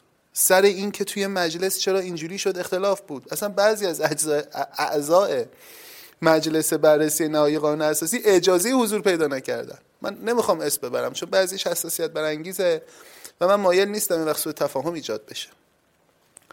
بخ برخی از اعضا که من اسمشون رو در ذهن دارم و مایل نیستم بیان کنم. اصلا اجازه حضور در مجلس نداشتن. نحوه شکگیری و اداره جلسه محل اختلاف بود. آین نامش محل اختلاف بود. بابا آقای طالقانی یکی از دلایلی که بر زمین می نشست من تا اونجا که اطلاع دارم اون اول بر رو صندلی می نشست برخی میگن روی ساده زیستی بود برخی میگن روی اعتراض بود. خیلی مسئله بود اونجا. اینا قرائت رسمی میگه که باز من به خاطر اینکه بالاخره ما حقوق خوندیم ما حقوق خونده ها شاگردی کردیم محضر شما آقای دکتر بیاد. حواسمون باید باشه یه حرفی نزنیم که قابلیت جرم انگاری داشته باشه. من خیلی دارم فکر می‌کنم این رو چطور باید بیان کنم که خدای نکرده تخطی از مرزهای قانون نباشه؟ اما اون مطلبی که باید بگم و بگم. اصل یک قانون اساسی جمهوری اسلامی میگه 98 ممیزی عددی که حالا خاطرم نیست از تمام صاحبان حق رأی به جمهوری اسلامی رأی دادن 98 درصد تمام صاحبان حق رأی نه 98 درصد شرکت کنندگان. من از اساتید آمار از اساتید ریاضی خواهش می‌کنم در مورد این عدد و نسبتش با جمعیت ایران روشنگری بفرمایم ببینن یعنی چی؟ در مورد نحوه شمارش آرا در مورد نحوه صندوق ها و خیلی مسائل گفتگوها بوده است. ولی قرائت رسمی که شکل گرفته این مسائل دیگه درش بسته شده. شما امروز اینا رو تلقیه به قبول می‌کنید؟ متوجه هم هستید عنایت دارید؟ نزدیک که بوده یه اکثریت مطلقی بوده. اکثریت مطلقش رو که اکثریت مطلق بوده. ولی ببینید بعضی از اعداد که گفته میشه می‌دونید چی میشه؟ اون وقت شما تصور می‌کنید جامعه یک جامعه یک دستیه. نه نبود. همون موقع در سال 57 هم این نبود. امام یک شخصیت برجسته کاریزماتیک بود و هواداران زیادی داشت. اما جبهه قالبم بود. اما همه نبود. اون ای که جز این جریان نیستن تو گفتمان رسمی قائبن. شما لابلای اسناد پیداشون می‌کنی. من عرض می‌کنم من چون نمی‌خوام بحث و تفاهم برانگیز بشه هم مصادیق زیادی در ذهن دارم هم اسامی زیادی در ذهن دارم و مسلحت نیستم مایلم نیستم که بخوام اینا رو یکی یکی بیان کنم. من اجمالا عرض می‌کنم قالب بود اما همه نبود. این یه نکته. نکته دوم. آقا آقای دکتر بیاد من تقریبا با تمام فرمایشات ایشون در مورد دولت بایسته و شایسته با ایشون هم نظرم. هیچ اختلافی ما نداریم در این زمینه. اما در مورد اون چه که راجع به گذشته است یه اختلاف نظرهای شاگرد استادی هست. مثلا میفرمایند قانون اساسی نمی‌خواست یه هویت فقهی ایدئولوژیک بده در طول زمان اجرا و تفسیر ما رو به اینجا برد. من از شما خواهش می‌کنم مقدمه قانون اساسی جمهوری اسلامی رو بخونید. اگر کسی بخواد یک تعبیر ژورنالیستی ازش بکنه میگه بیانیه حزب جمهوری اسلامی بیانیه اعلان حزب جمهوری اسلامیه. اصلا شما مقدمه رو ببینید تعابیر رو ببینید. اسلام ما یه اسلام اخلاقی غیر الزامی ممکنه تو قانون اساسی باشه. من صد درصد با این مخالفم. میگه اجرای شریعت اجرای فقه بر اساس فتاوای فقهای جامع و شرایط تصریح می‌کنه به این. در اصل پنج میگه در ولایت فقیه در اصل غیبت حکومت حق ولی فقیه. رئیس جمهور باید رجل باشه باید شیعه اصناعشری باشه فقهای شورای نگهبان شیعه اصناعشری هن حقوقدانان باید مسلمان باشن. اصلا فضای قانون اساسی جمهوری اسلامی در اصل 13 و 14 به وضوح بیان می‌کنه. میگه اقلیت زردشتی مسیحی و یهودی تنها اقلیت هایی هستن که حق دارن در کشور این آزادی ها رو داشته باشن. کلمه تنها رو قید می‌کنه. یه بخشی از اقلیت های دینی رو از عرصه هستی ساقط می‌کنه.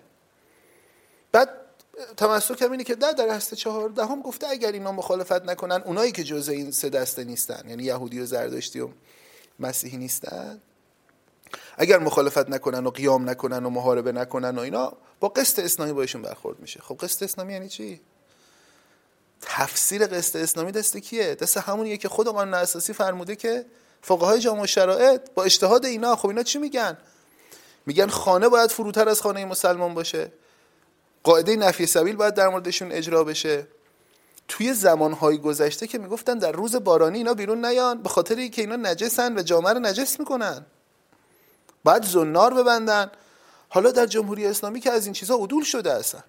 یعنی ما نه از اینا جزیه می‌گیریم نه به اینا میگیم زنار ببندن.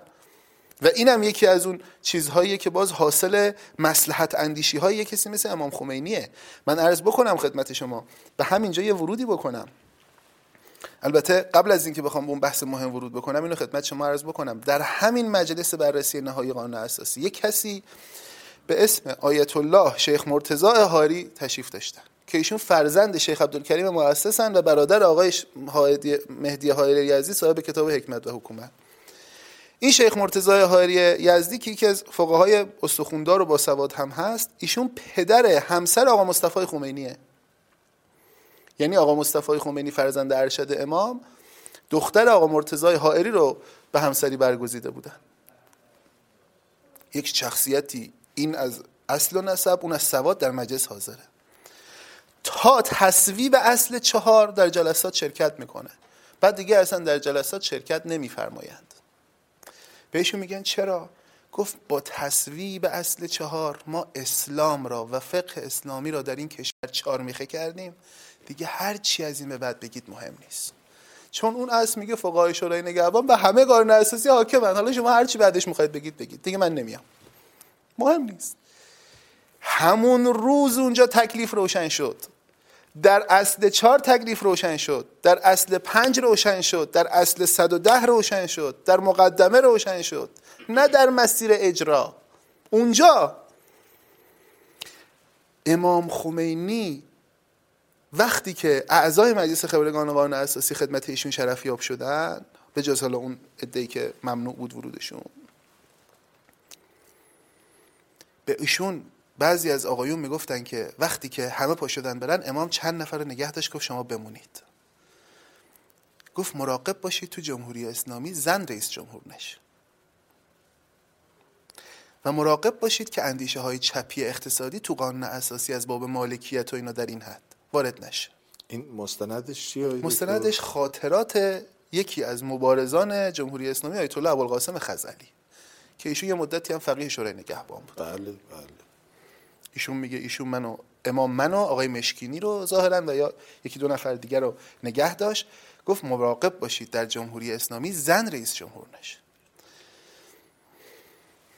یا وقتی که خدمت ایشون داده میشه سند قانون اساسی همون اول که درش ولایت فقیه نبوده ایشان به خط مبارک اونجا اضافه می‌کنن که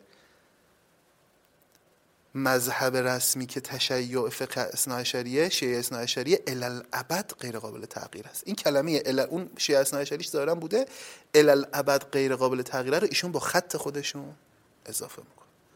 این در پاسخ به فرمایش شماست که میگید ایشون گفت پدران ما چه حقی داشتن برای ما تصمیم بگیرن ایشان خودش با خط خودش الالعبد غیر قابل تغییر می نویسه خب در بسیاری از قوانین اساسی حتی که دولت کشورهای مدرن هم اصول الالعبد هست. ارزم می‌خوام چی بگم؟ من می‌خوام بگم ما یه علمی داریم به اسم علم تفسیر یه علمی داریم به اسم علم هرمونوتیک که ضابطه تفسیره. یه علمی داریم به اسم علم اصول که راجب ناسخ و منسوخ راجب حاکم و محکوم وارد و مورود. محکم و متشابه بحث می‌کنه و علم تفسیر قرآن کلام و اینها که اصول بیشترین ثمره رو ازش می‌بره.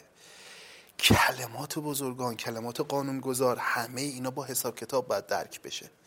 بنیانگذار جمهوری اسلامی یک وقت در مقام برهانه یه وقت در مقام جدله. جدل نه معنای کلمه بله. عرفیش به معنای منطقیش.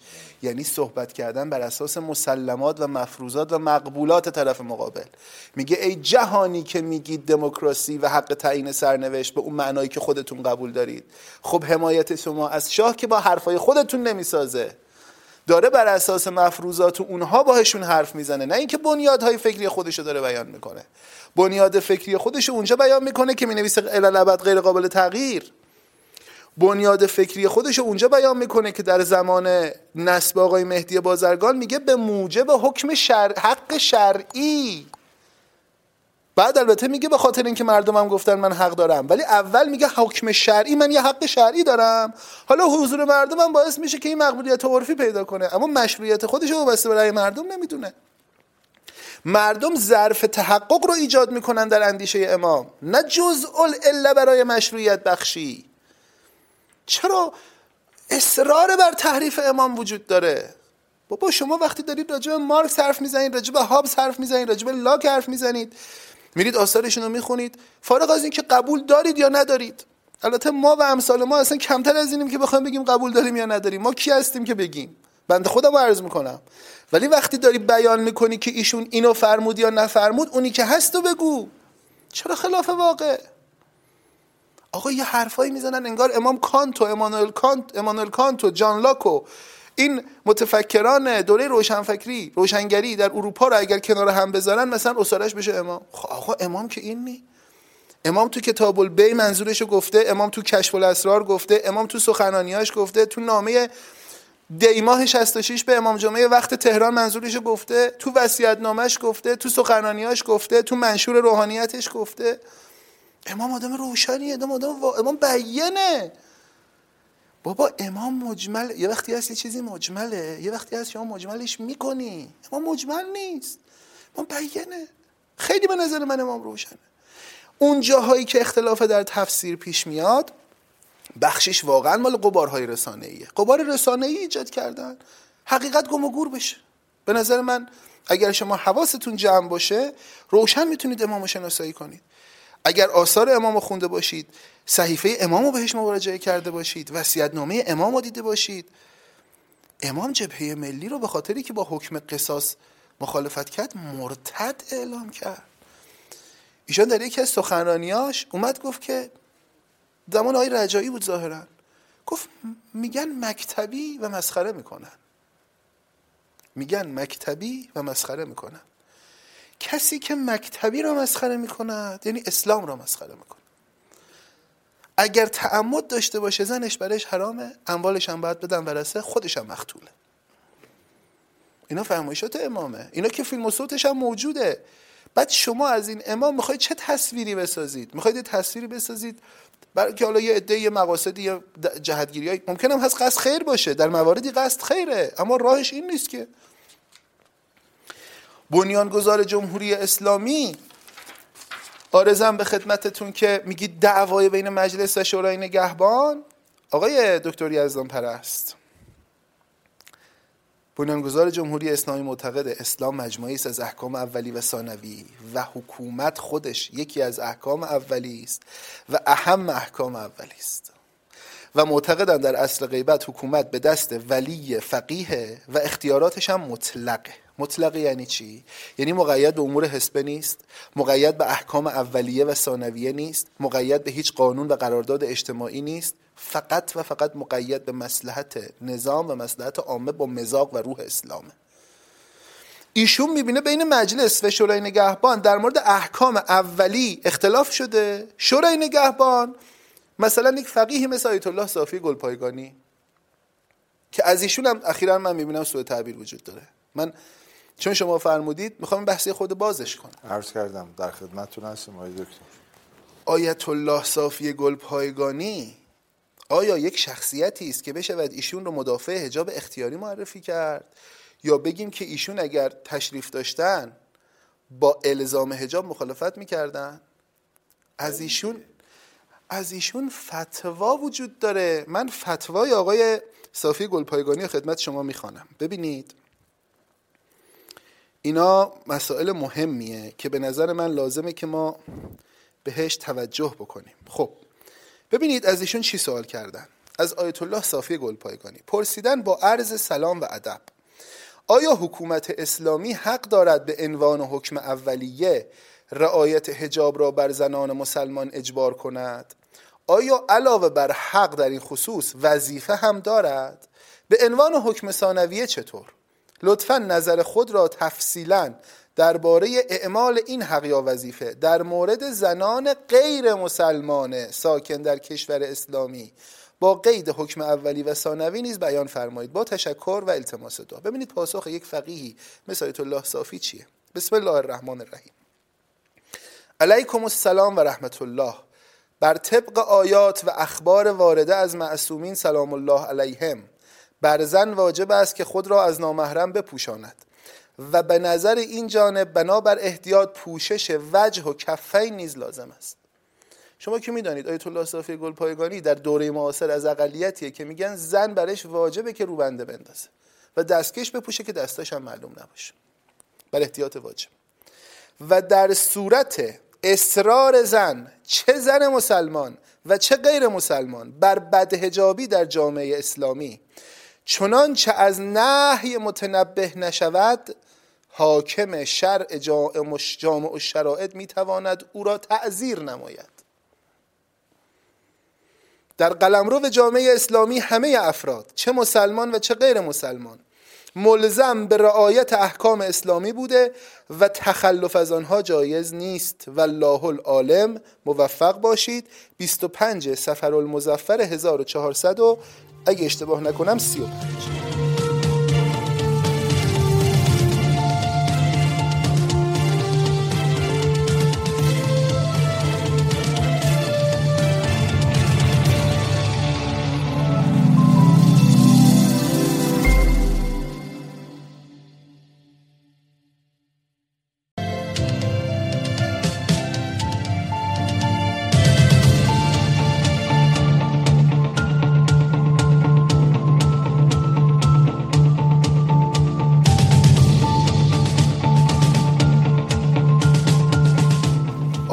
الله صافی گل پایگانی آیا یک شخصیتی است که بشود ایشون رو مدافع حجاب اختیاری معرفی کرد؟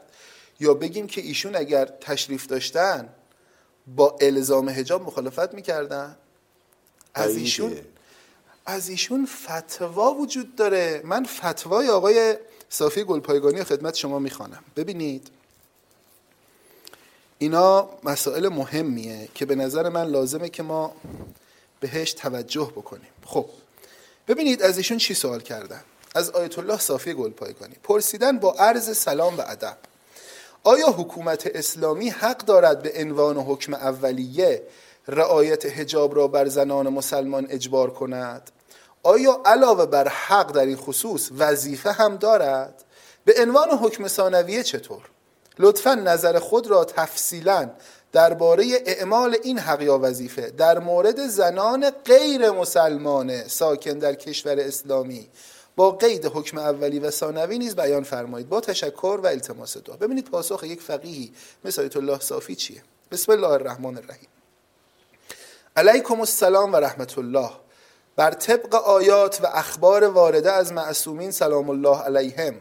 بر زن واجب است که خود را از نامحرم بپوشاند.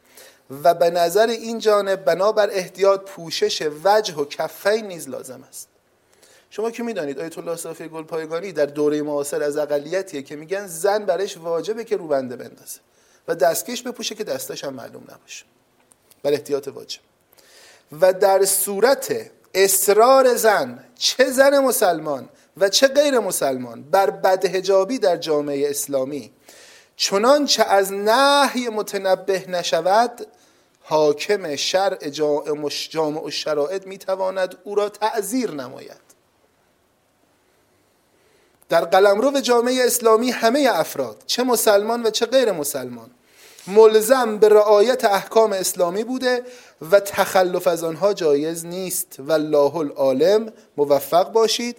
25 سفر المزفر 1400 و اگه اشتباه نکنم 35 این که آقای صافی گلپایگانی آقای صافی گلپایگانی فرموده بودن اعزام زنان ورزشکار به خارج از کشور مایه شرمساری است. فرموده بودند کار به جایی رسیده است که میآیند می‌خواهند برای استاندارهای کشور استاندار زن تعیین کنند. مگر شما با اسلام و پیامبر دشمنی دارید؟ آیت الله صافی گلپایگانی از مخالفان جدی نسب زنان به مسئولیت های اجتماعی بودند و می‌گفتند مهمترین وظیفه زن فرزندداری و خانهداری و بچه داری. آیت الله صافی گلپایگانی از برگزاری کنسرت در کشور ناراحت بودن و فرموده بودن این کنسرت ها قلب امام زمان رو جریه دار می‌کنه. یه وقتی هست شما میگید آقا فرق یک کسی مثل آیت الله صافی گلپایگانی که با عرفان و شمس و مولانا مخالفه و ساختن فیلم برای مولانا و شمس ایشون رو ناراحت می‌کنه. دست به قلم میشن. یا اینکه میگن باید بودجه بذارید تفکیک کنید زنان و مردان و دختران و پسران رو در دانشگاه ها و ادارات که اینا دائما با هم در تماس نباشن. به ایشون گفته میشه بودجه مناسب برای این کار وجود نداره میگن کارهای دیگر رو تعطیل کنید این کار رو انجام بدید. و بعد میگن حاکم شهر باید زن غیر محجبه رو تعذیر کنه. و اینقدر بر این مسائل اصرار می‌کنن.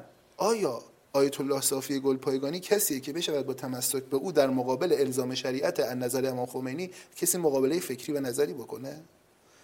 خب اینو خلاف واقع آیت الله صافی گلپایگانی ببینید من می‌خوام اینو خدمت شما عرض بکنم. مسائل نظری اگر رسانه ژورنالیستی بشه خراب میشه. آیت الله صافی گلپایگانی در شورای نگهبان که تشریف داشتن یه بیانی داشتن.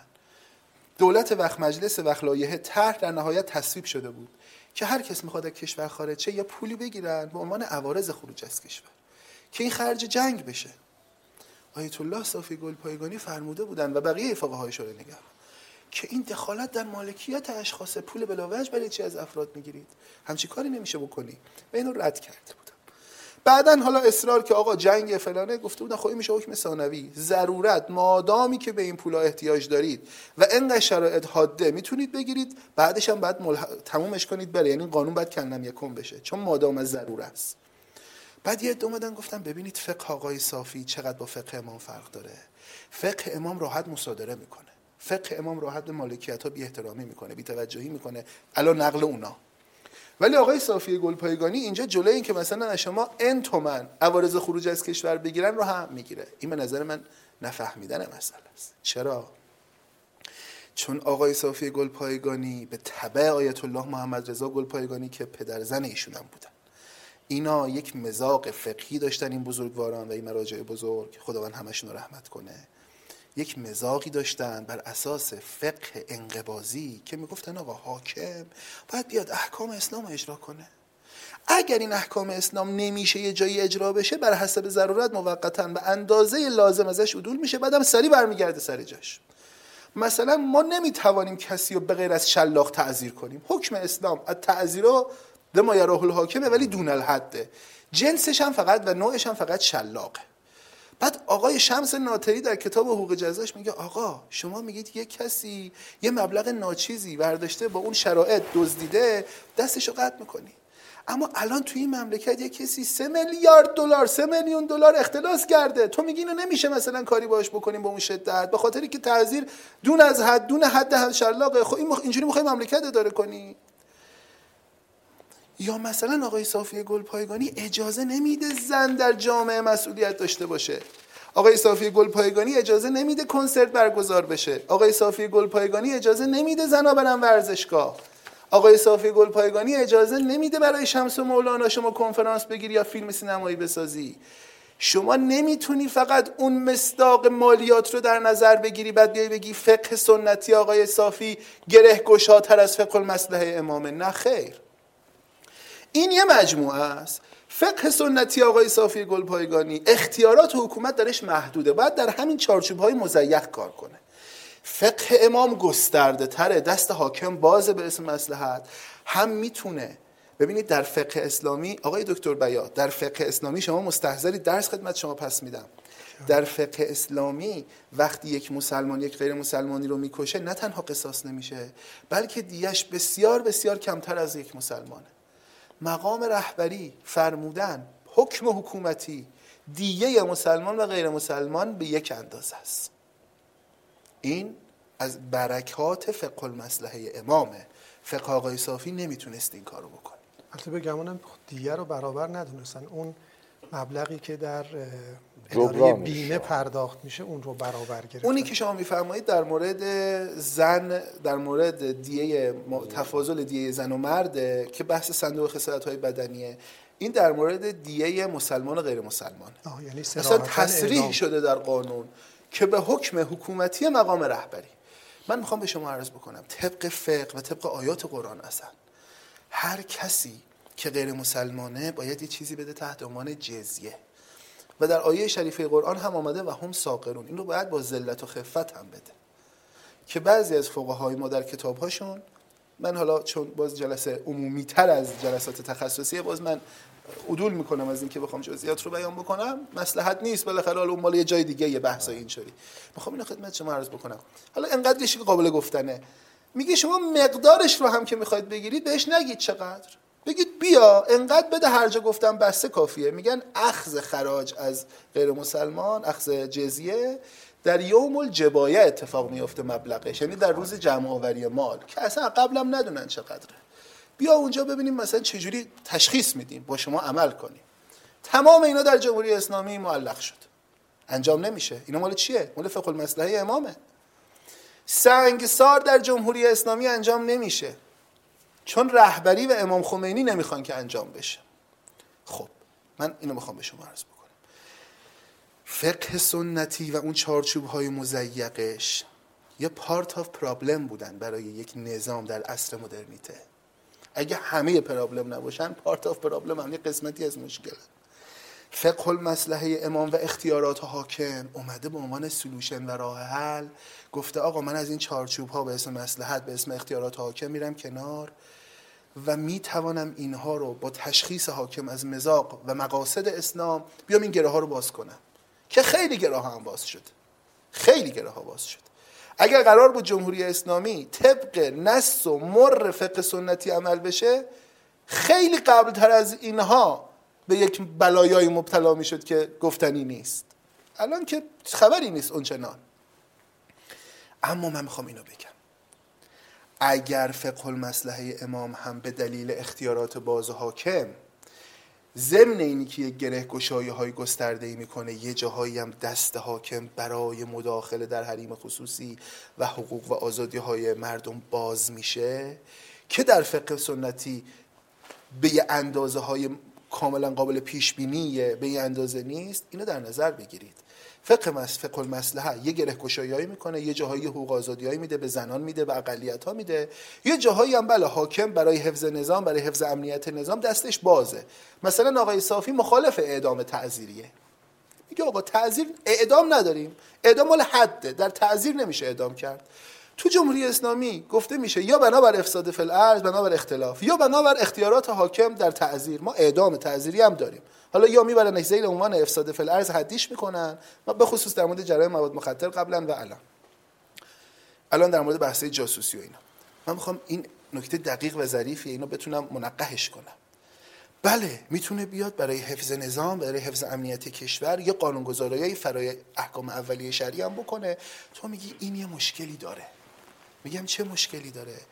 میگه در حقوق و آزادی ها هم دستش باز میشه. حداقل ما با آقای صافی گل پایگانی تکلیفمون روشن بود. رسالهشو باز می‌کردیم اختیارات رو می‌دیدیم. این خیلی ممکنه بیاد تضییق ایجاد کنه ها. من میگم اگر این فقه المصلحه مشکلی داره اینجوری می‌خوای حلش کنی راه حلش بازگشت به فقه سنتی نیست که. راه حلش بازگشت به یه پله ای از این نردبان که ما ازش عبور کردیم که نیست. راه حلش پروژه روشنفکری دینیه.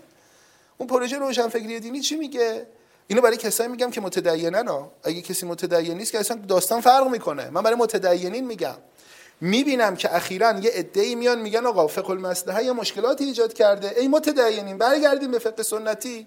من میگم نخیر ای متدینین یه کسانی که این بحث مهمه. از فقه سنتی اومدید به فقه المصلحه. حالا برید پروژه روشنفکری دینی کیه؟ پله بعده اون چیه؟ میگه اختیارات حاکم محدود به حقوق طبیعی انسان و حقوق بشر. حکومت صلاحیت صلاحیت هاست. این از اولین کلماتیه که آقای دکتر قاضی شریعت پناهی در کتاب حقوق اساسیش بیان می‌کرد. دولت صلاحیت صلاحیتاش دولت قدرتش مطلقه. در این تردیدی نیست. چون می‌خواد یه کارایی انجام بده. اما این صلاحیت صلاحیت ها این قدرت مطلق در چه چارچوبی؟ در چارچوب حقوق بنیادین بشر. در چارچوب مسلحت عمومی بیطرف که حالا اگر لازم باشه ما باید بیایم بگیم حقوق بشر و مسلحت عمومی چه مختصاتی داره.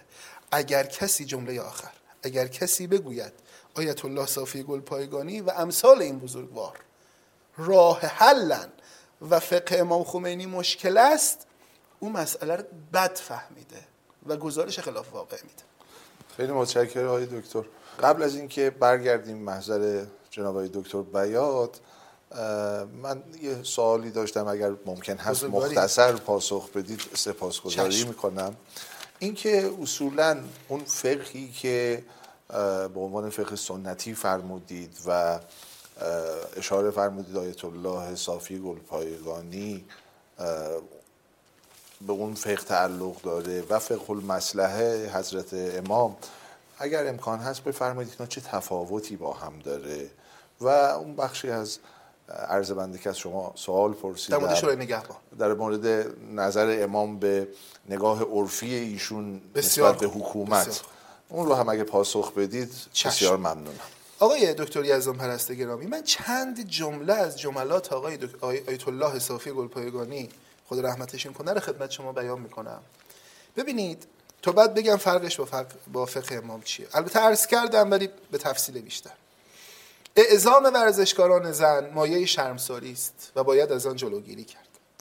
احیاگران خرافات چهارشنبه سوری که یک عادت زشت است کار بدی می‌کنند باید متروک و تعطیل شود این سنت خرافی.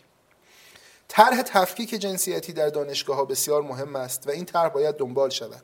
خوشبختانه وزیر علوم به دنبال اجرایی کردن طرح تفکیک جنسیتی است اما برخی مانع می شود من راجع به لزوم پوشاندن صورت برای زنان عرفان و اینا هم گفتم. اینو ببینید. زمان شاه یه بحثی بود تحت عنوان سپاه دانش و اینا. بله. گفتن یه فرصتیه پیشاهنگی که زنان و دختران از خانواده های محروم روستاهای کوچک بیان بیرون به شهرها برن. افق دیدشون بزرگ بشه افق گشایی بشه براشون. و خب یه انتقاداتی مطرح بود از طبقه متدین جامعه که ببینید جملات آقای حضرت آیت الله صافی گلپایگانی رو. رفتن دختران برای تحصیل به شهرهای دیگر باعث نگرانی خانواده ها و بروز مشکلات دیگری شده است. مسئولان باید کاری کنند که دختران برای تحصیل به شهرهای دیگر نروند. امروز در غرب هم به این نتیجه رسیدند که باید تفکیک جنسیتی در دانشگاه ها پیاده شود. اما برخی تحت تاثیر تبلیغات نادرست قرار می گیرند و از این طرح دوری می کنند فرهنگ پاک اسلام برای زن همین خانداری است. وضعی که فعلا در بعض اماکن متعارف شده که به هیچ وجه بانوان بر مرجوهیت و ناخوشایند بودن کشف وجه یعنی پیدا بودن صورت, صورت. توجه ندارند و با مردان بیگانه به طور مستمر معاشرت دارن با اسلام سازگار نیست. این کارها در غرب به جایی رسید که 48 درصد موالید بی پدر هستند. تفکیک جنسیتی برای سلامت جامعه شرط اساسی است. به وزیر ایتالیا گفتند که روبنده را در ایتالیا ممنوع کن. ایشان گفته است حضرت مریم هم روبنده داشت.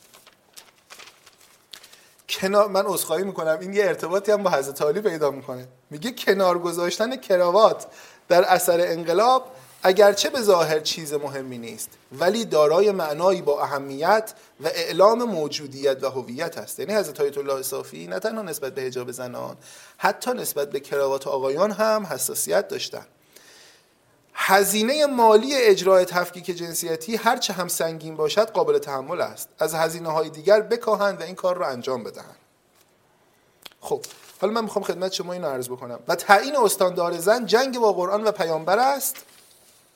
وجود فرهنگ سراها باعث حزن حضرت حجت می شود و مسئولیت گرفتن زنان در حکومت یک سنت شکنی است. چه ضرورتی دارد یک زن از صبح تا شب با مردم در تماس باشد؟ خب پس معلوم شد که آیت الله صافی گلپایگانی فقه آیت الله صافی گلپایگانی یک فقه سکولاره که با حکومت کار نداشته باشه نیست. اتفاقا هم کار داره هم سخت گیرتر از امام و رهبریه. تا حدود بسیار زیادی سختگیرتره. عرض کردم دایره اختیارات رو برای حاکم کم می‌دونه در چارچوب احکام تاریخی اسلام و نظر مشهور. خیلی هم آقای صافی به نظر مشهور حساسیت داشت. خیلی کم پیش میآمد که ایشون نظر مشهور عدول بکنه. اما فرقش با فقه امام اینه. امام دست حاکم رو باز می‌دونه و این باز بودن هم گره گشایی می‌کنه هم به زنان فرصت میده هم به اقلیت ها فرصت میده. مصادیقشو گفتم. یه جاهایی هم می‌تونه به حقوق و آزادی ها تعدی بکنه. راه اون اینه که ما بر محصای فلسفه حقوقی تاکید کنیم که حالا ان در قسمت های ادامه بحث بهش می‌پردازم که فلسفه حقوق و حقوق اساسی و حقوق بشر و مصلحت عمومی چطور می‌تواند همون پروژه‌ای که امثال آقای دکتر فنایی دنبال می‌کنن. یعنی راه اصلاح و ترمیم فقه المصلحه روشن فکری دینی است نه برگشته به فقه سنتی. و آخرین کلام هم در مورد اون نامه امام به شورای نگهبان و گفتگوهای کشید آقای دکتر یزدان پرست اولین کسی که گفت امام خمینی فقیه دوران گذاره و این یک نوع عرفی کردن فقه شیعه است جناب آقای سعید حجاریان بودن که با اسم مستعار جهانگیر صالح پور مقاله می نوشتن در کیان. یادش بخیر کیان آقای دکتر من هم با این حرف موافقم هم با این حرف مخالفم. امام خمینی رو و امام یک سوی جنریسه یعنی یک گونه مختص به خودشه به یه بیانی. از یک سو هم در یک چارچوب هایی می گنجه که بعد اونو ما بفهمیم و متوجهش بشیم. امام دنبال عرفی شدن نبود. امام یک فقیه با غیرت بود یک فقیه متعبد بود و غیرت که عرض می‌کنم نه اینکه بقیه غیرت ندارن.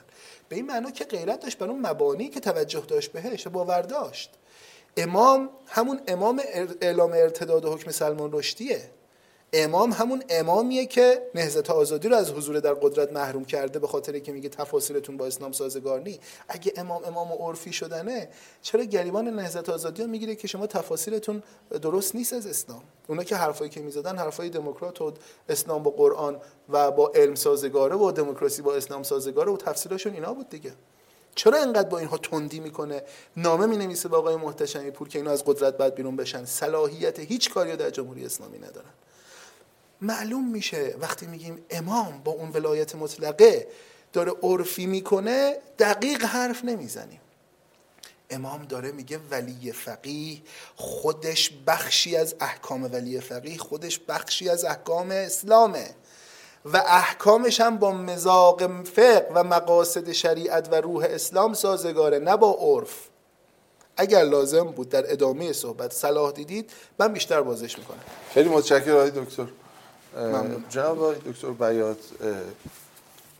در فرمایشات آقای دکتر قدوسی این بوده که راه حل بنبست هایی که ما در قانون گذاری و یا بازنگری و اصلاح قانون اساسی نیاز داریم گذار از فقه سنتی و حتی فقه المصلحه به سوی روشنفکری دینی هستیم. در فرمایشات شما من دیدم که اگر درست متوجه شده باشم شما خیلی به روشنفکری دینی هم امیدی ندارید. اگر البته عرض بنده درست باشه راهکار رو در چه می‌بینید؟ خب فرمایشات آقای دکتر بسیار جذاب بود. من انصافا استفاده کردم. من قبل از اینکه پاسخ حضرت علی بدم یک نکته ای رو پیرامون فرمایش ایشون در مورد جایگاه فقهی مرحوم امام خمینی ذکر بکنم. ببینید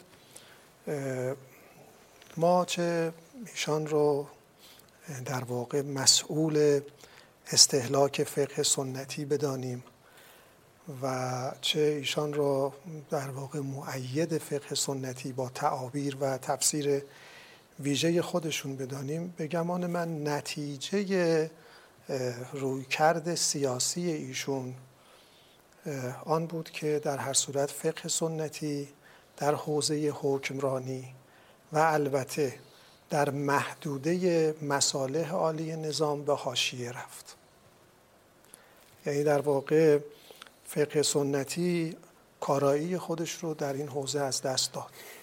خب فقه سنتی اگر من اشتباه می‌کنم حضرت عالی بفهمید فقهای متقدم و حتی متأخر عمده اونها اعتقادی به برپایی حکومت اسلامی و قدرتگیری فقها ندارن. اونها اعتقاد دارند که در زمان غیبت امام زمان احکام شریعت اسلامی رو نمیشه اجرا کرد. حالا با قیوداتی و با مباحثی که مطرح هست. ولی مرحوم امام خمینی با قدرت به اعتبار اقبال عمومی و شرایط سیاسی روز قدرت سیاسی رو در اختیار گرفتن و هدف از در اختیار گرفتن قدرت سیاسی صرف نظر از در واقع آنچه در بطن جامعه پیرامون جایگاه قدرت و وظایفش مطرح بود اجرای احکام اسلامی دونستن. اما با تعابیر ویژه خودشون با فهم خودشون از فقه و از اسلام. آنچه ایشون در از سال 57 تا سال 68 در زمان وفات ایشون انجام داد. در واقع به اعتقاد من قلبه روی کرده عرفیگرایی و رئالیسم سیاسی بود.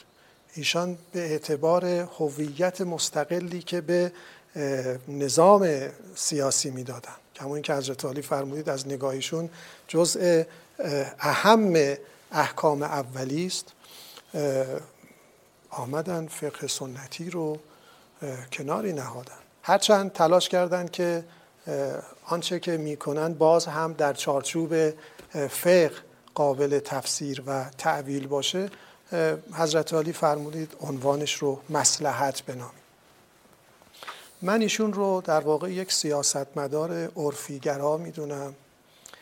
اما در چارچوب مصالح عالی نظام. یعنی ایشون نگرانی از این بابت نداشت. دقدقه از این بابت نداشت. تصمیماتی بگیره که به مذاق فقهای سنتی خوش نمیاد. کما اینکه بسیاری مواردم بود اعتراض کرده بودن. البته خب عمدتا به اعتبار جایگاهشون کسی جرأت و جسارت اعتراض مشهود قابل ذکر نداشت. ولی خب موافقت هم نبود. بسیاری موافق نبودند با این روی کرد. ایشان در این حوزه آمد عملگرایانه عرف رو وجاهت و برتری داد و غالب کرد. بعد از وفات ایشون هم مقام رهبری به همین شکل عمل کرده. اما محدود به مصالح نظام. این اون نکته مهمه که ما باید بهش توجه بکنیم. به همین علت قانونگذاری در چه در زمان حیات مرحوم امام خمینی و چه در زمان زعامت مقام رهبری تلفیقی از همه این مواردی بوده که من می‌خوام عرض بکنم.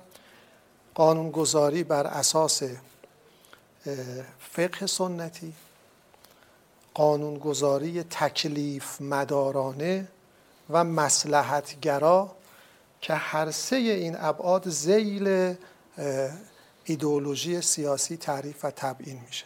عرض کردم که ایدئولوژی سیاسی جمهوری اسلامی که بقای جمهوری اسلامی رو نسبت به همه احکام دیگر شریعت برتری میده از همه این ابزارها استفاده کرد. هر زمان که ضرورت بوده رفته سراغ فقه سنتی هر زمان که ضرورت بوده تکلیف مدارانه تحمیل کرده حتی اگر با فقه سنتی در تعارض بوده هر زمان هم اقتضا کرده مسلحت گرایانه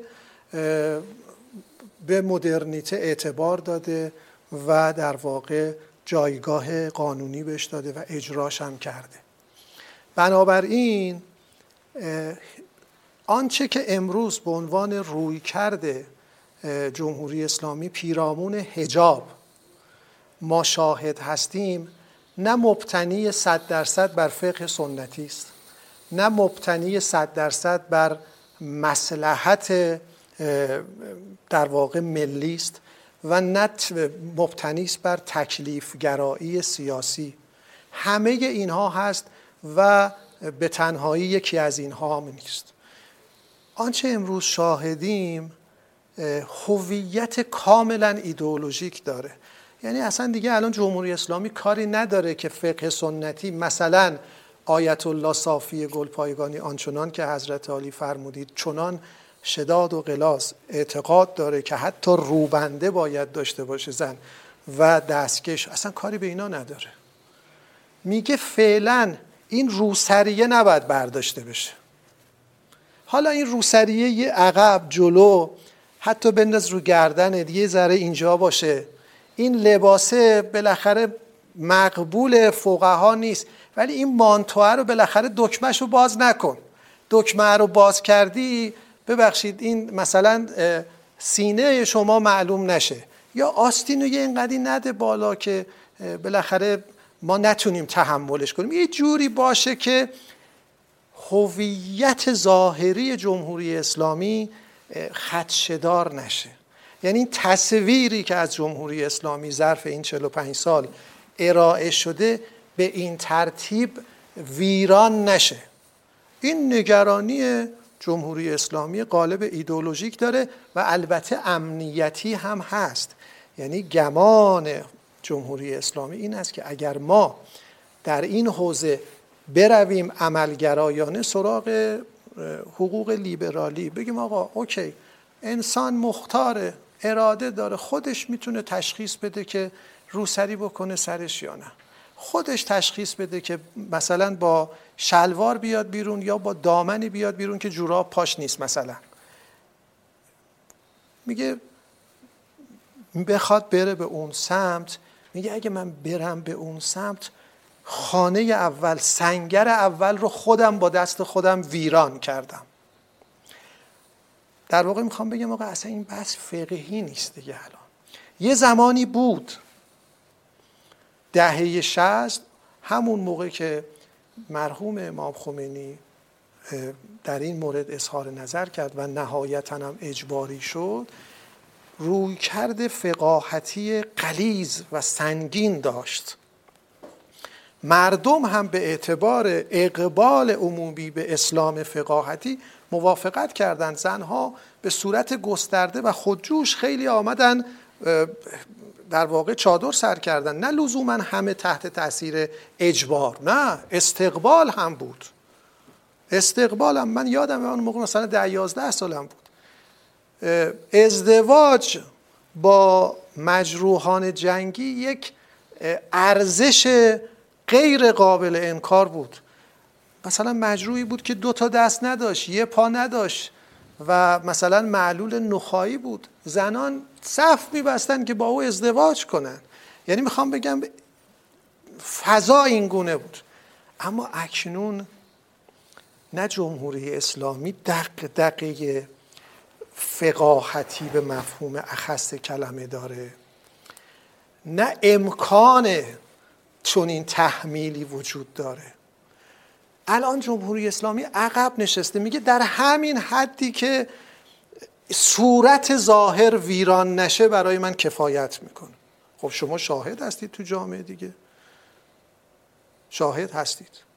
ارزشگذاری اخلاقی و دینی نمی‌خوایم بکنم. اون چیزی که هست رو داریم میگیم. جمهوری اسلامی دنبال تحمیل فقه نیست. بله.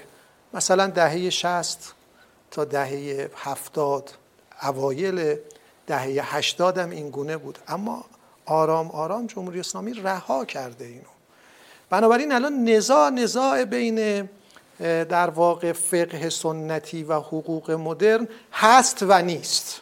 بالاخره همین روی کرده ایدئولوژی که سیاست زده فعلی هم مبتنی بر خواستگاه فقه سنتی است دیگه جمهوری اسلامی که این تصویر ایدئولوژیک رو که خودش از خودش نساخته. این در واقع منشأ فقهی داره. اما این منشأ فقهی کاملا به گمان من یا تا حد بسیار زیادی منقلب شده و قالب ایدئولوژیک پیدا کرده. عرض کردم حرف درست رو همون آقای دهقان معاون حقوقی رئیس جمهور زد دیگه. گفت اصلا جمهوری اسلامی یعنی حجاب. این ازش بگیرید دیگه از جمهوری اسلامی چیزی نمیمونه. تا حد بسیار زیادی هم متاسفانه واقعیت داره. ما بحثمون این است که آقا شما چطور توانستید به مدد روی کرده عملگرایانه عرفی مرحوم امام خمینی در حوزه سیاست علل خصوص در حوزه ای که ناظر است به مصالح نظام. از فقه از فقه سنتی عبور کنید. اکنون هم عملگرایانه و حتی با ابتنا به مبانی دین می توانید از این اجبار عبور کنید. و تمنا و تقاضا و مطالبه عمومی جامعه رو پاسخ بدید. و این نکته مهم که آقای جمهوری اسلامی در هر صورت شما در خلع حکومت که نمی کنید که در یک جزیره دور افتاده که نیستید که بگید خب ما فقط خودمونیم و خودمون بر خودمون حکومت می شما بر یک ملت حکومت می کنید. تکلیف رابطه شما با ملت باید روشن شه. حقوق مدرن میگه دولت وظیفش چیه؟ نظم و امنیت رو تأمین بکنه. رفاه مردم رو تأمین کنه. نون شبشون رو تأمین کنه. حالا اینکه اون نون شب هم چگونه تأمین میشه اونم یه بحث اقتصادی مفصله. پیرامون دخالت دولت میزان دخالت دولت در اقتصاد. اون یه بحث دیگه است بهش کاری نداریم. نان شب مردم رو تأمین بکنیم مردم در رفاه باشن و آزادیشون رو تأمین بکنی. یعنی اجازه بدی خودشون تشخیص بدن که چگونه زندگی کنن. آقای دکتر از نظر حضرت عالی مشکلاتی که در جمهوری اسلامی پدید آمده ناشی از عدول از فقه سنتی است یا ناشی از عدول از ارزش های مشروط گرایانه است؟ من نظر شخصی من این است که جمهوری اسلامی مشکلش این است که نه قائل به فقه سنتی به مفهوم اخص کلمه است. نه قائل به ارزش های مشروطه هست. نه قائل به ارزش های حقوق مدرن هست. تلفیقی از همه این هاست و حل مشکل بازگشت به مشروطیت یا بازگشت به فقه سنتیه؟ از نگاه من حل مشکل بازگشت به حقوق بشره که یکی از مقومات مشروطیت. بله. به معنی الاخص من روی این اصرار و پافشاری می‌کنم. شما الان لایحه رو نگاه کنید ماده یکش ماده دوش و سایر موادش. قانونگذار قانونگذار کیه؟ بخشی از حاکمیت سیاسی دیگه درسته؟ جز یکی از ارکان حاکمیت سیاسی یعنی حاکمیت سیاسی همه آمال و آرزوها و اهدافش و امیالش میاد در قانونگذاری متبلور میشه دیگه. شما وقتی قانون وضع میشه میگه خب جمهوری اسلامی اینو می‌خواد اینو میگه این کارو داره می‌کنه. اونجا داره از تعیین سبک زندگی حرف می‌زنه. میگه بعد همه دستگاه های اجرایی را مخاطب قرار میده. همه شما مکلفید تلاش بکنید. یه سبک ویژه مد نظر من رو در واقع تحمیل بکنید. سبک ویژه زندگی اسلامی مبتنی بر افاف مثلا. حالا عنوانش رو دقیقا باید در بیارم به شما بگم.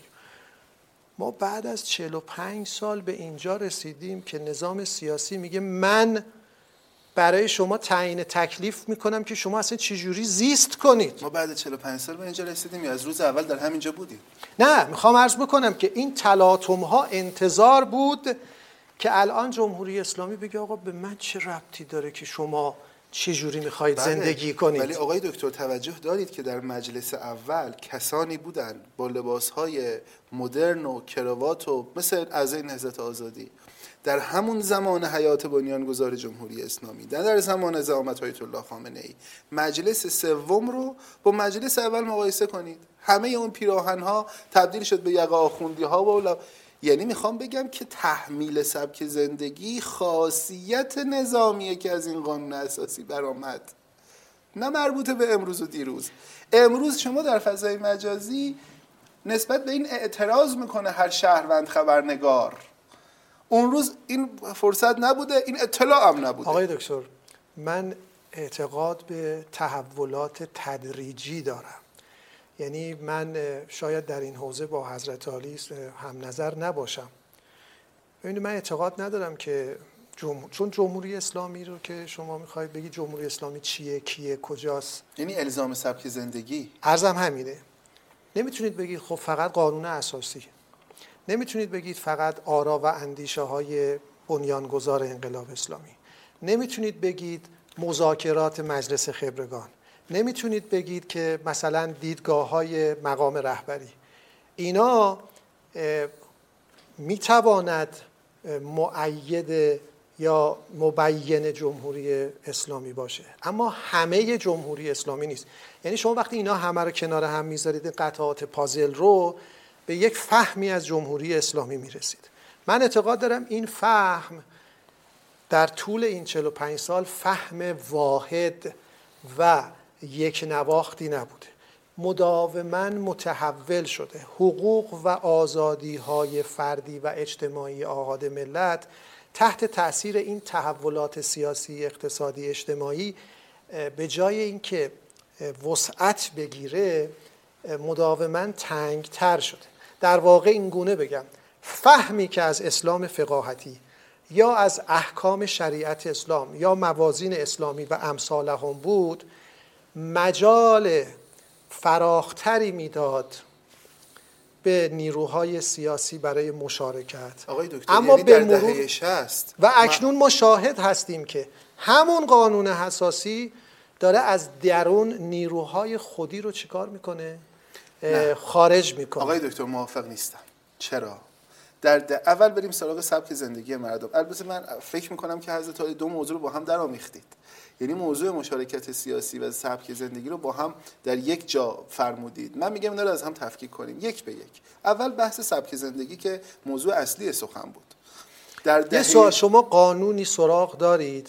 من اینو برام مهمه. تا قبل از این لایحه که مجلس به صورت مشخص و معین در مقام تعیین تکلیف سبک زندگی مردم برآمده باشه. الا ماشاءالله آقای دکتر. نه اشاره بفرمایید که ببینید آقای دکتر الان ما از همین داستان دهه 60 آغاز بکنیم. ما هم بحث تقنینی های شورای انقلاب رو داریم. هم بحث های مجلس اول و دوم و سوم و چهارم به بعد داریم. در همون دهه 60 مردم ایران اونایی که سنشون می‌رسه منم که خودم تاریخ رو دیدم. گشت سارالله. کاست های نوارها نه نه اینا را اینا اینا مصادیق عرض می‌کنم. نه اینا مصادیق من, من میگم قانون گذار در مقام تبیین سبک زندگی برآمده باشه. قانون فرزندآوری. نه اینا که مال اخیره. آقای نه اینا تماسی الزام یک قانون جامع. الزام حجاب در ادارات که چه زمانی اتفاق افتاد؟ سال 60 دیگه. چه ربطی به سبک زندگی داره؟ آقای دکتر ببینید میگن اجازه بدید. نه میگن که شما میاید داخل میاید داخل فلان اداره باید روسری سرت باشه چادر یا مانتوی پوشیده با این مشخصات. این سبک زندگی نیست؟ نه ببینید سبک زندگی اعم از حضور در ساحت عمومی این و درون بنیان... اجتماع آقای دکتر و در روابط اعضای خانواده. بنیانگذار جمهوری اسلامی و همین روابط اعضای خانواده که میگید قانون مترقی خانواده زمان پهلوی رو کی ما نسخ کردیم و اعلام کردیم این قانون دیگه مجرا نیست. همین که میگید روابط بین اعضای خانواده. قانون خانواده ای که در دهه 50 تصویب شده بود با قانون خانواده ای که در دهه 60 مجرا بود مقایسه کنید. ببینید از کجا به کجا رسیده. این به سبک زندگی ربط داره. کدام مقام بسیار عالی مقام و محترم فرمود؟ اگر مردم در ساحل انزلی با هم دیگر شنا کنن لخت با پوستشون رو می‌کنیم. آقای دکتر این سبک زندگیه. مردم هم خاطره گشت گشت سار الله دارن. مردم هم خاطره نوار کاست هایی که در ایست بازرسی های خیابان ها می گرفتن رو دارن. مردم هجوم به مهمانی ها رو دارن. آقای دکتر این مانتوهای گشاده دارای این چیزایی که اپلدار شما مقایسه کنید عکسای دانشجویان دانشگاه تهران در اواخر دهه 50 قبل از انقلاب رو با چهره شهر رو در دهه 60 ادارات رو در دهه 60 آقای دکتر قدوسی اصلا تغییر سبک زندگی مردم و تحمیل زندگی اسلامی مردم خاصیت همون دو هفته اول بعد از انقلاب بوده. من فکر می‌کنم در ترجمه سبک زندگی اصلا مقصود آقای دکتر و شما در یک جهت نیست. اگر اشتباه نکنم حضرت عالی سبک زندگی رو چیزی فراتر از عرصه عمومی می‌دانید و مصادیقی که مگه لایحه حجاب آقای دکتر در مورد خانه مردمه؟ نه نه, نه, سبک من اعتقاد دارم آنچه در این لایحه آمده و در گفتگوها در مجلس در ساحت عمومی در فضای مجلس. میگه نه صرف نظر از اینکه شما چجوری میپوشید ما دخالت می‌کنیم. اینکه شما چگونه می اندیشید هم به ما ربط داره. یعنی من باید پیشگیری کنم. اینو از کجا دریافت کردید آقای دکتر؟ فهم من از لایحه حجاب. اگر فهم آقای دکتر هم باشه تازگی هم نداره آخه.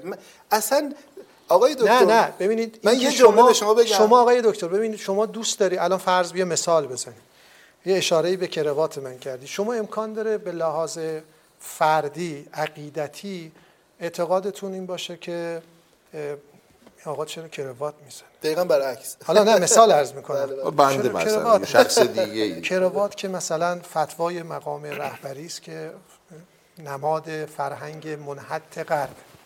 یا فقهای دیگری هم مثلا کمابیش با احتیاط با استفاده در استفاده از کروات اظهار نظر کردن. نمونهشو خوندم دیگه بله. یه موقع شما قدرت هم داری. یعنی میگی که شما صرف نظر از اینکه چه کار زشتیه که داری انجام میدی من بهت اجازه هم نمیدم که کروات بزنی. یه موقع هم شما چی کار می‌کنی؟ سعی می‌کنی که بری سراغ نظام روابط من با سایر افراد درون خانواده. بگی حالا این آدم که خب چیز شد این که منحد شد و از دور خارج شد. من مراقبت کنم پسرش کرواتی نشه.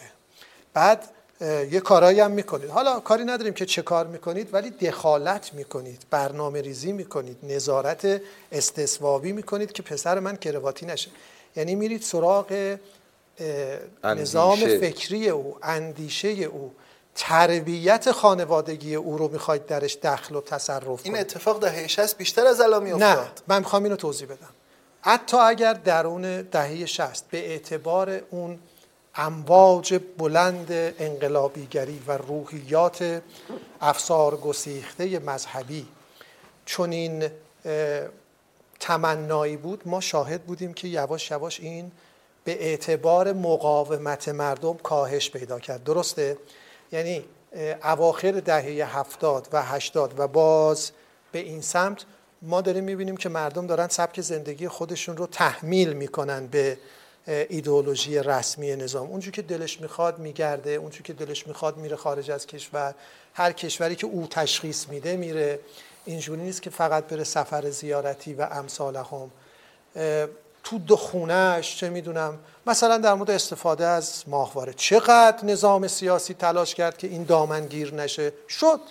مردم گفتن آقا من می‌خوام استفاده کنم. من من می‌خوام هر چی که دلم می‌خواد ببینم. از VHS و کاست شروع کرد به ماهواره رسید. بله اینترنت. چقدر تلاش کردن که مانع از این بشن که این پهنای باند گسترش پیدا کنه اینترنت فراگیر بشه. الان دیگه شما دارید نگاه می‌کنید که یه بچه هفت سالم موبایل دستشه اینستاگرام داره تلگرام داره فلان داره. شخصیت های فرهنگی خارج از کشور و داخل کشور رو می‌شناسه. او خیلی. دولت نتونست. دید که فایده نداره من بخوام سر هر چیزی درگیر بشم. آمد بیرون. تا الان ما شاهدیم. دوباره تغییر روی کرد. یعنی نخیر این گونه نیست که شما هر کاری دلتون بخواست. من نه تنها مانع میشم بلکه میام شما رو تربیتم می‌کنم. اینکه تمام دستگاه های اجرایی دستگاه اجرایی منظورم کیه؟ صدا و سیما. وزارت فرهنگ و ارشاد اسلامی. اینا تاثیرگذار مستقیما در جریان سازی فرهنگی. آقای دکتر انقلاب فرهنگی کی اتفاق افتاد و اساتید دانشگاه دگراندیش از دانشگاه اخراج شدن؟ انقلاب فرهنگی اختصاص داشت به دانشگاه خب ما یکی یکی داریم. اختصاص حجاب ادارات اختصاص داره به ادارات. من در مورد فر... تغییر رویکرد کلان حرف می‌زنم. اختی... انقلاب فرهنگی اختصاص داره به دانشگاه ها. حجاب ادارات اختصاص داره به ادارات. مواجهه سنگین با راهپیمایی اعتراضی نسبت به حجاب در اسفند 57 اختصاص داره به زنان. اخراج کردن زنان قاضی از دستگاه قضایی اختصاص داره به دستگاه قضا. بعضی از برندگان جایزه صلح نوبل که ایرانی هستند در زمان پهلوی قاضی بودن قاضی ایرانی بودن. اما هیچ کدام ارزم یعنی می‌خوام بگم همه اینا در بر اراده حکومت برای کنترل فرهنگ عمومی نمی‌کنه. نه آقای دکتر جز جز چرا؟ شما همه رو کنار هم می‌ذارید؟ بله. آقای دکتر وضعیت تبدیل وزارت فرهنگ و هنر به وزارت فرهنگ و ارشاد اسلامی در مورد نمایش ها در مورد مجسمه سازی در مورد تئاتر در مورد سینما. آقای دکتر آقای دکتر اصلا فرض کنید که من, شما... من اصلا خیلی چیز نه میگم اصلا فرض کنید که این گونه است. یعنی از همان بعد نظام سیاسی مستقر به دنبال کنترل فائقه فرهنگ عمومی و در واقع تلقین ایدئولوژی رسمی در همه ابعاد زندگی بلا شک. چه در ساحت عمومی چه در ساحت فردی بود. اصلا میگم ما فرض کنیم اوکی در این مورد البته من نگران و عجیبه برام که شما چرا بحث فرض مطرح می‌کنید. می‌خوام بگم بعد برای ما روشن باشه که دهه 60 چه رنگی نه اشکال نداره. میگم اصلا این باشه. حالا فرض. آقای دکتر فرض کنید اصلا این گونه است. یعنی در این اختلاف نظری نداریم. باز برمیگردیم همون بحثی که من مطرح کردم. یعنی اراده قدرت سیاسی برای کنترل اذهان چه در ساحت عمومی چه در ساحت فردی و جهدهی اون. در راستای منافع نظام سیاسی باز داره به من و شما میگه که این هیچ ربطی به فقه نداره. یعنی مسئله ما با جمهوری اسلامی اختلاف نظر پیرامون حقوق مدرن و فقه سنتی به مفهوم اخص نیست. جمهوری اسلامی الان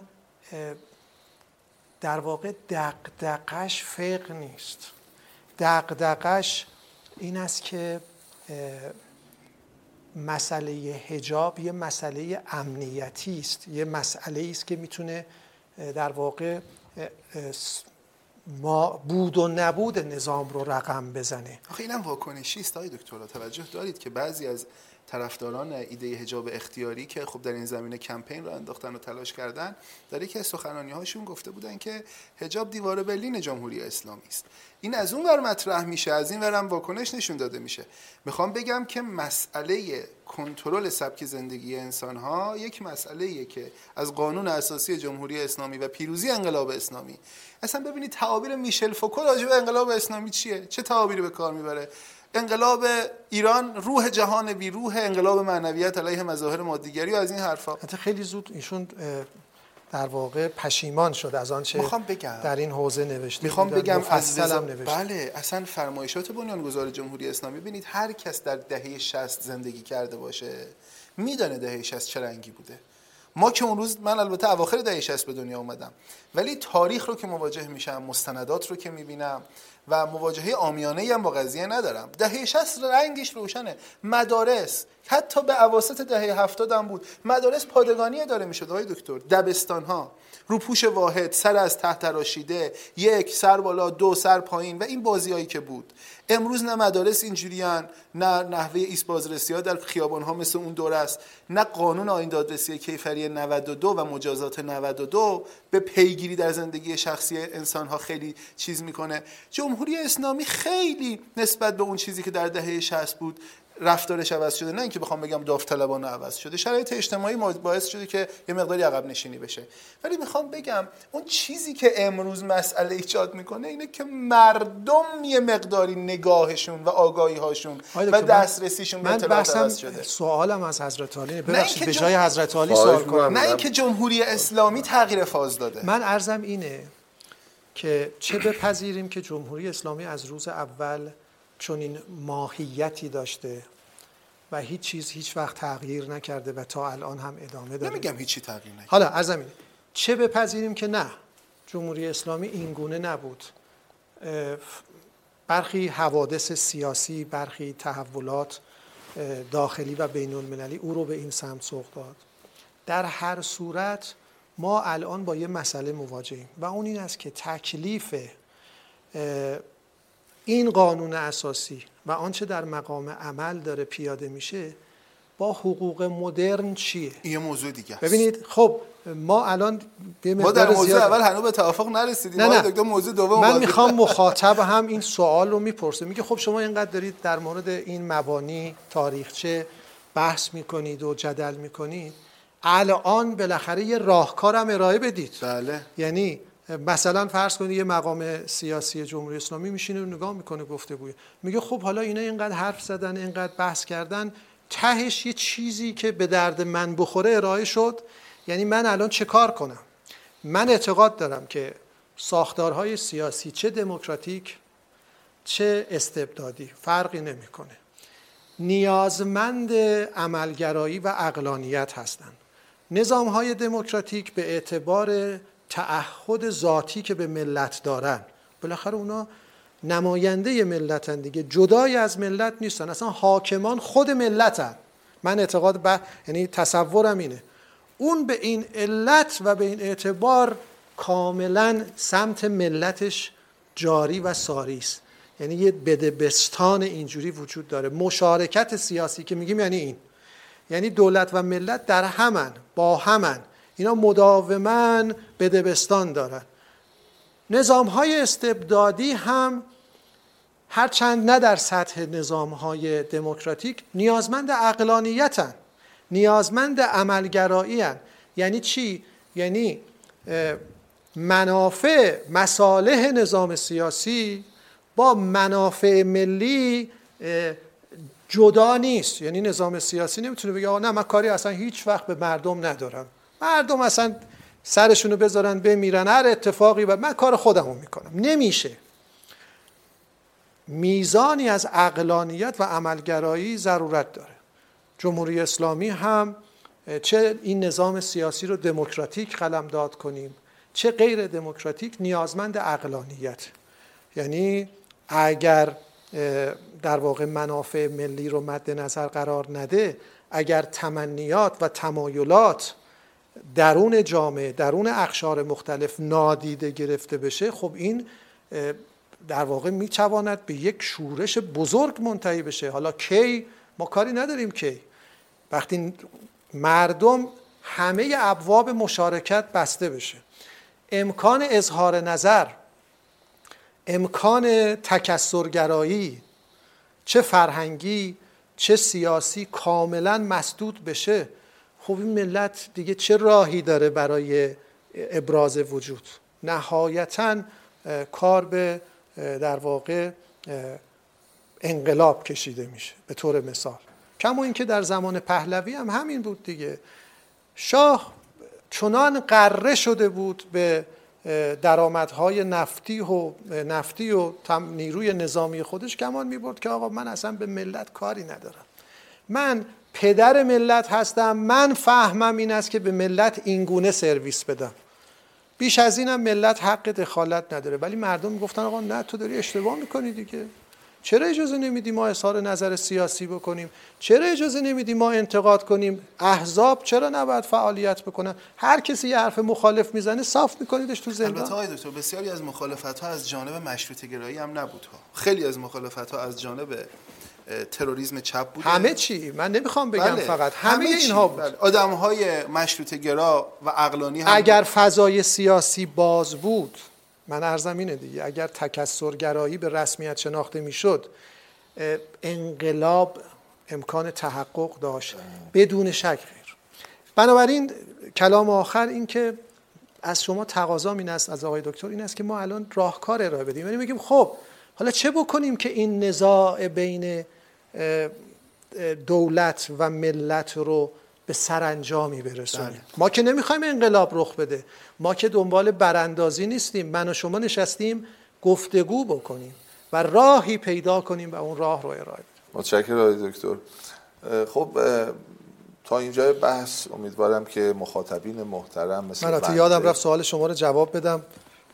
حتما پاسخ سوال حضرت عالی رو در. نوبت خودم خواهم گفت متشکرم آقای دکتر. خواهش اه، تا اینجای بحث امیدوارم که مخاطبین محترم مثل بنده از فرمایشات دو استاد بزرگوار بهره کافی رو برده باشند. در بخش پایانی می‌خواهیم از اساتید محترم این سوال رو مطرح کنیم که آیا راهکاری هم برای تقلیل وضعیت موجود یعنی اختلافی که ما بین فضای حاکمیت و حقوق ملت هست به نظرتون می‌رسه در بخش پایانی های دکتر قدوسی اگر فرمایشی دارید عزیزید. اشاره بفرمایید خیلی ممنونم از حضرت عالی بسیار استفاده کردم از فرمایشات استاد عزیزم جناب آقای دکتر بیات که. ما همیشه از ایشون یاد گرفتیم چه در. جاهایی که آقای دکتر می نویسند با قلم بسیار رسا و شیوای خودشون چه امروز چه در وقتهای دیگه و به شاگردیشون افتخار می‌کنیم.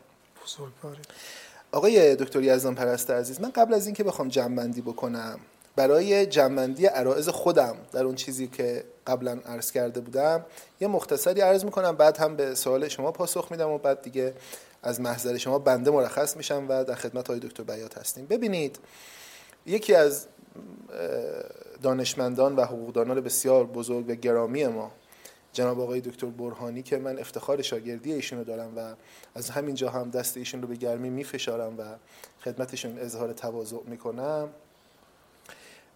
فرموده بودند که فقه سنتی اگر و شیوه جناب آیت الله صافی گلپایگانی اگر ادامه پیدا می‌کرد جمهوری اسلامی به این نقاط نمی‌رسید. من عرض کردم در خلال مباحثم که من با این فرمایش ایشون و با این نقطه نظر جناب استاد صد درصد مخالفم. نکاتی هم عرض کردم. یکی دو تا شاهد مثال دیگه هم عرض می‌کنم و بعد عرضم رو خاتمه میدم. ببینید این جمله جمله است از جناب آیت الله صافی گلپایگانی. میفرمایند که ما معتقدیم حاکم شرع و مجتهد جامع و شرایط این ولایت را دارد. بحث اصر غیبت آقای دکتر. و اگر بستیت داشت واجب است مشغول به کار شود. بستیت داشت بله. یعنی قدرت داشت. و ولایتش در جای خودش محفوظ است. هر چند مردم قبول نداشته باشند. درست مانند ولایت جد و پدر که قابل نسب یا نفی نیست. خب حضرت استاد میفرمایند که فقه ما و رضایت مردم. این عبارات رضایت مردم ببینید شما که منو می‌شناسید من که هم که صاحب بعضی دستخطهای بی ارزش مثل. کتاب چهار نظریه و رواداری هم همین که بارها در جاهای مختلف صحبت کردم. من که گفتم دولت باید بیطرف باشه. من که گفتم شهروند باید روادار باشه. من که گفتم با تک تک سلول های بدنم علاقمند و طرفدار ارزش های جهان مشروطم و مشروط گرام. من که موضعم رو روشن کردم به هزار روش و بیان. من ارزم این نیست که وقتی اینا رو میگم بگم من نظرم اینه. من دارم به عنوان پژوهشگر دارم میگم آقا قرائت و تقریر شما آقای دکتر برهانی از فقه صحیح نیست. آقای صافی گلپایگانی نه فقیه سکولاره نه فقیه کنار حجره نشینه. فقیهی است که طرفدار دخالت دولت با رضایت مردم هم کار نداره به تصریح خودش. و یه نگاه انقباضی هم به حقوق و آزادی ها داره. چرا ما برگردیم بگیم این مشکل از اندیشه های امام خمینیه؟ نه مشکل از اندیشه های امام خمینی نیست. البته من نمیگم ایشون اینجوری فرمودن ها. منظورشون اینه که فقه المصلحه و گرایش های فقه المصلحه ای نسبت به فقه سنتی مرجوحه. من خدای نکرده قصد نسبت ناسواب به استاد عزیزم هم ندارم. خب این یه جمله. بعد از فرزند آیت الله صافی گلپایگانی من خدمت شما یه خاطره نقل بکنم. جناب آقای باقر گلپایگانی فرزند آیت الله گلپایگانی اینجوری میفرماید. میگه که وقتی اولین قانون اساسی جمهوری اسلامی نوشته شد حضرت امام اون رو به وسیله جناب مهندس بازرگان و برخی دیگه نزد پدرشون یعنی آقای صافی فرستادن تا ایشان هم تایید کن پس از چند روز که اعضای دولت موقت نظر حضرت آیت الله صافی گلپایگانی رو در این زمینه پرسیدن ایشان فرموده بودند باید در قانون قید شود. رئیس جمهور حتما باید مرد و شیعه اصناعشری نیز باشد. خب این اصلاحیه که ایشون می‌کنه. ببینید چه اتفاقی میافته. پسر آیت الله صافی میفرماید که آقای بازرگان آمد وسط حرف پدر. گفت این مسائل در دنیای امروز پذیرفته نیست. میگه پدر واکنش تندی نشان داد و گفت مگر من با شما صحبت می‌کنم؟ من روی صحبتم با امام است و حرف من را به امام منتقل کنید. یعنی من اصلا شما رو به رسمیت نمی‌شناسم. من دارم با امام صحبت می‌کنم.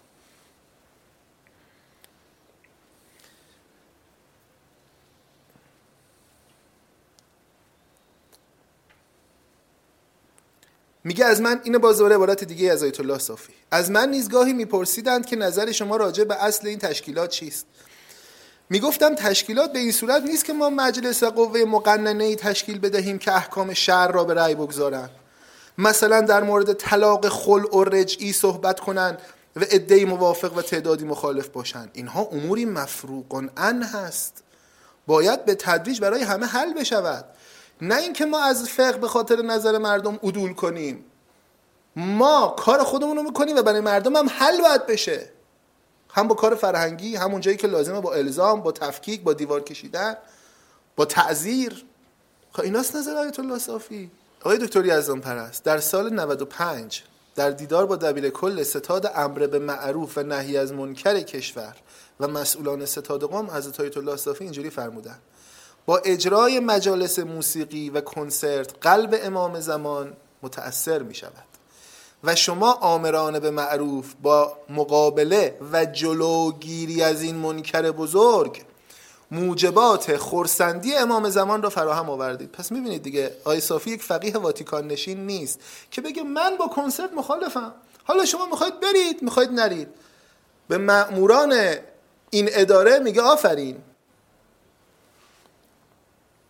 ایشان در سال 1397 بعد از اولین حضور رسمی زنها در ورزشگاه فرمودن این افتخار نیست. یه خاطره از آقای هاشمی. من چون مستندات زیادی گردآوری کردم می‌خوام این جلسه به جنبندی برسه انقدر در جزئیات تاکید می‌کنم. اواخرش هم هست. آقای هاشمی رفسنجانی در خاطرات نه خرداد سال 66 میگن که آقای گلپایگانی تشریف برده بودن برای سفر درمانی به انگلستان. میگه ایشان و اطرافیانشان با خوشحالی و نشاط از سفر انگلستان و استقبال مسلمانان آنجا تعریف می‌کردند.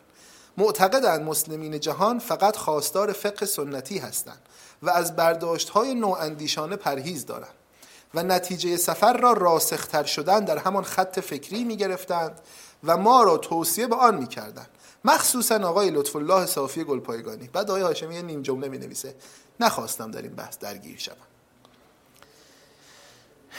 آرزم به خدمتتون که یه بحثی هم در مورد اهانت به یکی از ائمه امام دهم مطرح بود که آقای صافی در جواب سوال و بر فرض اهانت گوینده اون آهنگ رو و سراینده او رو به ارتداد محکوم فرموده بودند و آخریش هم از طرف خانم صدیقه وسمقی که خب معرف همه عزیزان هست و یکی از بانوان اندیشمند و قابل احترام کشور ما هست فرمودن که وقتی سخنگوی شورای شهر شدم آقای خاتمی در قم به دیدار آقای صافی گلپایگانی رفته بود.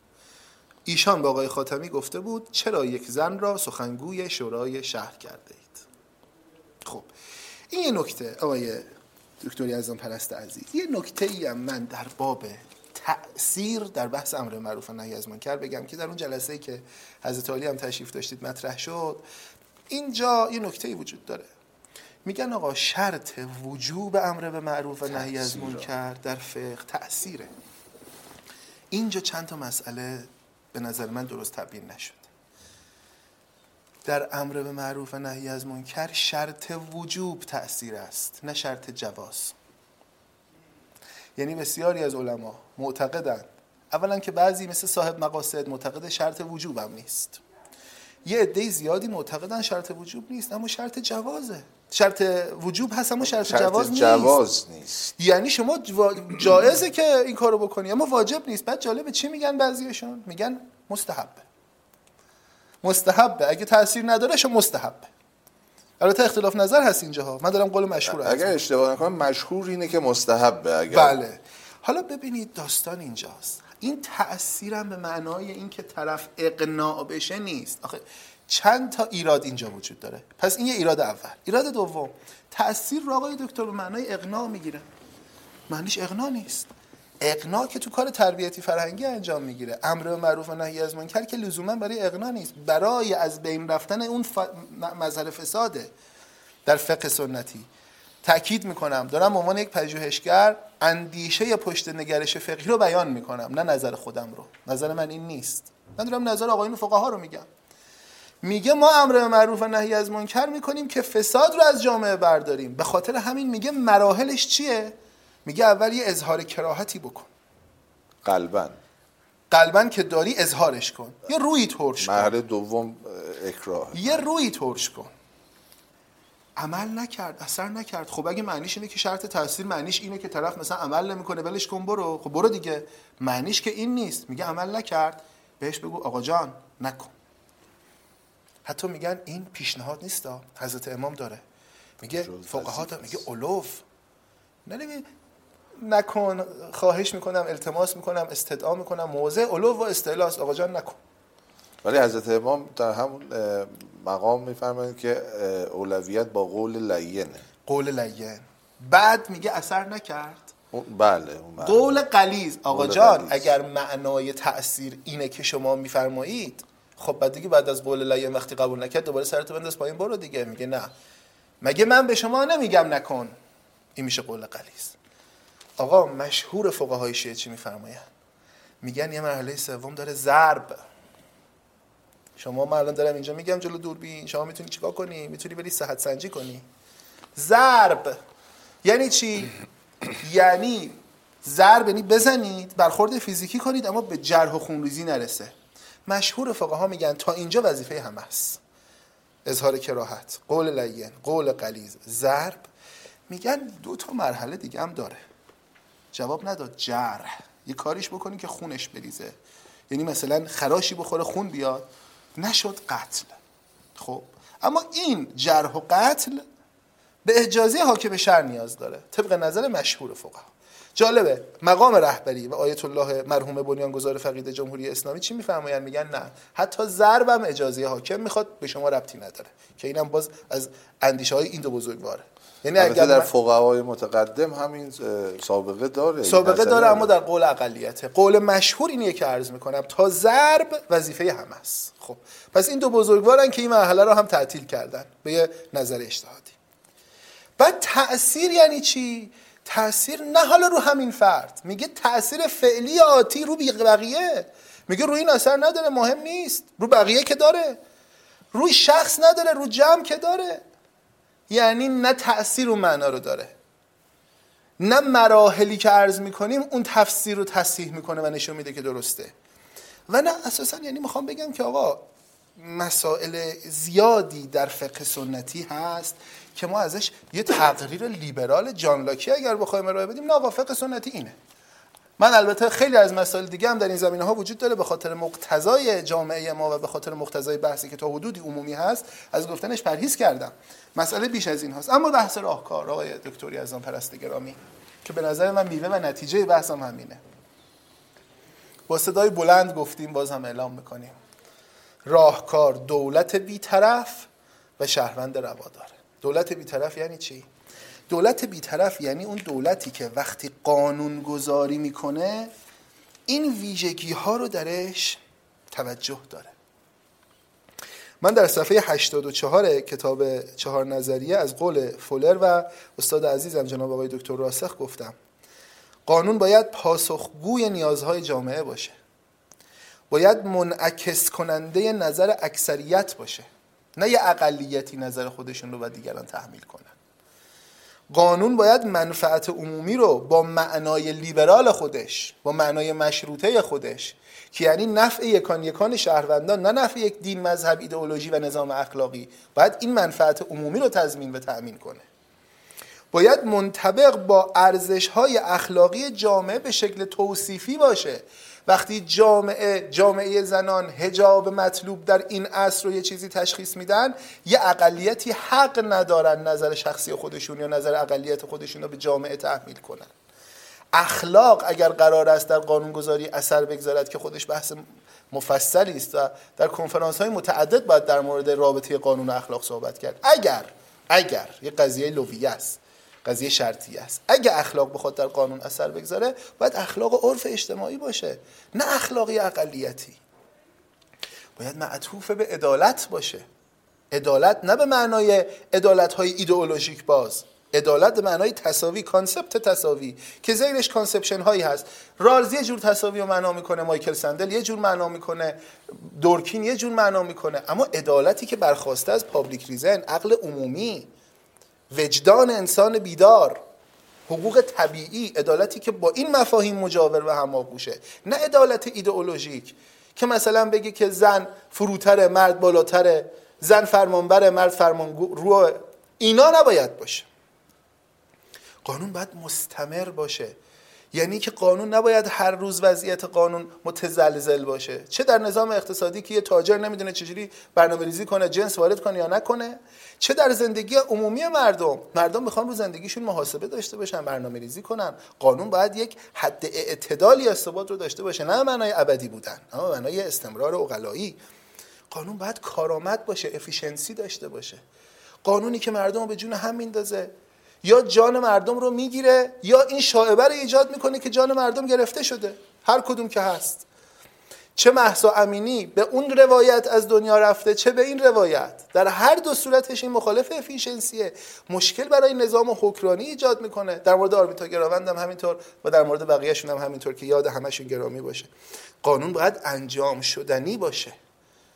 قانونی که برای وضعیت محال گره زدن به باد باشه این چه فایده ای داره؟ قانونی که از همون روز اولی که تصویب شد حقوقدانان لایحه حجاب به وقتی که در مجلس مطرح شد. یا از قوه قضاییه به دولت آمد. در دولت تغییراتی کرد رفت مجلس بعد رفت کمیسیون قضایی بعد 85 شد. اون همه ماجراهایی که طی کرد و اهمیتی هم نداره. از همون روز اول معلوم بود که این قانون انجام شدنی نیست. اگه بخواد انجام بشه اساس نظام حکمرانی رو مخاطره میندازه. و قانون باید پیشرو باشه. نه که قرون وسطایی و قهقرایی باشه. اینا ویژگی های عرضی قانونن. قانون باید یک سری ویژگی های ذاتی هم داشته باشه. من اجمالا بیان می‌کنم. قانون الزام آور عام امری علنیه در خفا نیست. البته محصول نهاییش علنیه ولی سیر تصویبش هم در حکومت های مشروطه باید علنی باشه. نه اینکه ببرن در پستوی قانونی درست بکنن. واضح باشه. یکی از ایرادایی که شورای نگهبان به این قانون گرفته حالا من عرض بکنم اینا رو واضح باشه مفید قطعیت باشه معطوف به آینده باشه راجع به گذشته چیزی رو نگه خصوصا اگر مغایر حقوق شهروندان باشه و مصوب مراجع زی صلاح باشه. نه اینکه هزار تا شورای قارچگونه رویش بکنن راجع به زندگی مردم قانونگذاری بکنن. آقای دکتر یزدان پرست من اینو فقط بگم پنج تا ایرادی که شورای نگهبان به لایحه حجاب گرفته ایناست. روشن نبودن مرزهای ضوابط مصوبه. دو عدم تعریف برخی تعابیر و اصطلاحات تفسیر بردار سه ابهام در نسبت برخی احکام مصوبه با مصوبات شورای عالی انقلاب فرهنگی که اصلا ما همینجا هم بحث داریم. چهار افزایش هزینه ها یا کاهش درآمدها بدون پیش بینی طریق تامین اجرای آن. و پنج تفویض تصویب برخی امور تقنینی به غیر از مجلس. من به شما عرض بکنم اگر تمام این ایرادات شورای نگهبان برطرف بشه و مجلس تمام اینا رو اصلاح کنه. اون 109 تا 116 تا هر چه که هست. اونا رو مجلس همه رو درست کنه که همین 5 تا جامعه همونا بود. مسئله ما حل نمیشه. چون این چیزایی که آقایون دارن میگن اصلا ربطی به این حرفایی که ما می‌زنیم نداره. اشکالات شکلی و اشکالات کم اهمیته. ما میگیم دولت باید از حریم خصوصی افراد و مداخله در زندگی خصوصی افراد. و قیم معابی و پترنالیزم برای جامعه پرهیز بکنه. این هم ربطی به این پنج تا ایراد نداره. خیلی متشکرم آقای دکتر. البته خیلی ممنون. که یه استنادی هم به کتابتون نظر، چهار نظری در حکمرانی که من مطالعه کردم و مخصوصا به دانشجویان حقوق عمومی سفارش می‌کنم که این کتاب رو حتما بخونن. این اخیرا هم از یکی از دوستان شنیدم که کتاب جدیدی در دست انتشار هست. اگه کوتاه اون رو هم معرفی بفرمایید ممنون میشم. عزیزی آقای دکتر این البته شما قبلا در جریانش بودید که یک سخنرانی های ما در همین انجمن علمی ایرانی حقوق اساسی داشتیم. بله بله من خودم شخصا استفاده می‌کردم. بزرگوارید عزیزید. برای خطا گرفتن و اصلاح. عزیزید من به فرموده و دستور جناب آقای دکتر گرجی این جلسات رو در 18 ساعت برگزاری برگزار کردم که اخیرا یکی از دانشجویان اون جلسات محبت کرده در حدود 400 صفحه اون متن رو پیاده سازی کرده پیراسته یه منابعی مستنداتی که من در بحث بهش اشاره کردم رو پیدا کرده پاورقی زده و به بحث انتشارش رو متکفل شده و انجام داده و به زودی انشاءالله در بازار خواهد انشاءالله. خب استاد عزیز جناب دکتر بیاد ضمن تقدیر مجدد از حضور شما و همچنین حضور جناب دکتر قدوسی. بخش پایانی رو همونطور که عرض کردم به بحث راهکار بله. اختصاص دادیم. در این خصوص فرمایشات حضرت عالی رو میشنویم. خیلی متشکر از فرمایشات آقای دکتر استفاده کردیم. درس بس دادیم اختیار دارید. بزرگوارید از حضرت عالی هم که علا رقم کسالت جسمانی حضور داشتید مدیریت کردید و تحمل کردید. ممنونم. مدیریت مطلوب شما رو هم ارج می‌گذارم. ببینید خب مباحث مختلفی مطرح شد و تلاش کردیم که مبانی نظری بحث رو بشکافیم. مستندات تاریخی بحث رو مورد اشاره قرار بدیم. و تا حد امکان ورای جدل هایی که صرفا پیرامون منطوق لایحه افاف و حجاب مطرح هست حرکت بکنیم و در سطح بالاتری به بحث پیرامون این لایحه و ایرادات و اشکالاتی که وجود داره بپردازیم. من اگر بخوام کل مطالبی رو که عرض کردم خلاصه بکنم و بر اساس همان خلاصه هم راهکار ارائه بدم اعتقاد دارم که نگاه قدرت سیاسی مستقر جمهوری اسلامی به مقوله دین و دینداری باید تغییر بکنه. اگر به قانون اساسی جمهوری اسلامی ایران علل خصوص به مقدمه این قانون نگاهی بیاندازیم ملاحظه می‌کنید که نظام سیاسی جمهوری اسلامی ورای وظایفی که بر گرده دولت‌های مدرن هست برای خودش یک رسالت الهی و دینی هم قائل هست. این رسالت الهی و دینی هم در جای جای قانون اساسی به انهای مختلف در واقع ظهور و بروز داشته تصور عمومی هنگام وضع و تصویب قانون اساسی این بوده که بله واقعا نهاد دولت تنها قرار نیست که معاش مردم رو تأمین بکنه و نظم و امنیت. نه دست اینا هم باید بگیره و به سمت سعادت معنوی حرکت بده. یعنی سعادت اخروی اونها رو هم تأمین بکنه.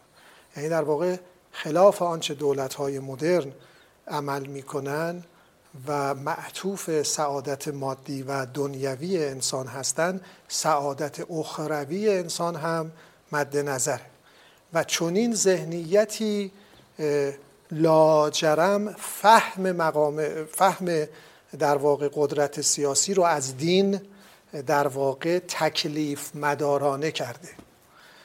یعنی نظام سیاسی مستقر میگه من که این رسالت رو دارم این رسالت هم خدا بر گرده من نهاده و من اصلا در واقع مبعوث این رسالتی هستم. باید این کارو بکنم؟ و چون من باید چون این کنم شما هم باید بپذیرید. یعنی در واقع فهمی که از دین ارائه می‌کنه فهم تکلیف مداره این فهم تکلیف مدار قالب ایدئولوژیک هم پیدا کرده به ماهیت نظام سیاسی تغییر شکل داده. هویت نظام سیاسی رو هم جهت داده و بگونه که شما تصور می‌کنی که نظام سیاسی مستقر بدون این ذهنیت اساسا یه چیز دیگری می‌شود. چون جمهوری اسلامی چون نظام سیاسی مستقر این گونه فکر می‌کنه در امر دینداری هم طبیعتا دخالت می‌کنه. علا رقم اینکه فهم ما از مبانی نظری دین از آیات و روایات قرآن. یعنی فهم امروزی ما از سیره ائمه معصوم و پیامبر بزرگ اسلام آن است که در دین اکراهی نیست در دین اجبار و تحمیل نیست و باید انسان در قلبش و در مغزش هم باور کنه و هم مستدل بپذیر دین رو الان ما شاهد هستیم که دینداری با یک فهم ویژه با تحمیل همراهه. سوال این است که خب این فهم ویژه از دین و از دینداری در عصر مدرن چقدر قابلیت اجرا داره؟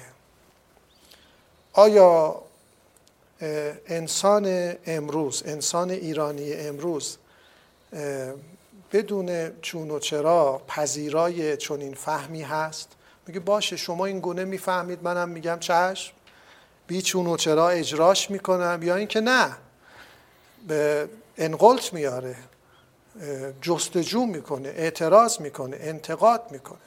یه زمانی مرجعیت های فکری غلبه داشتن.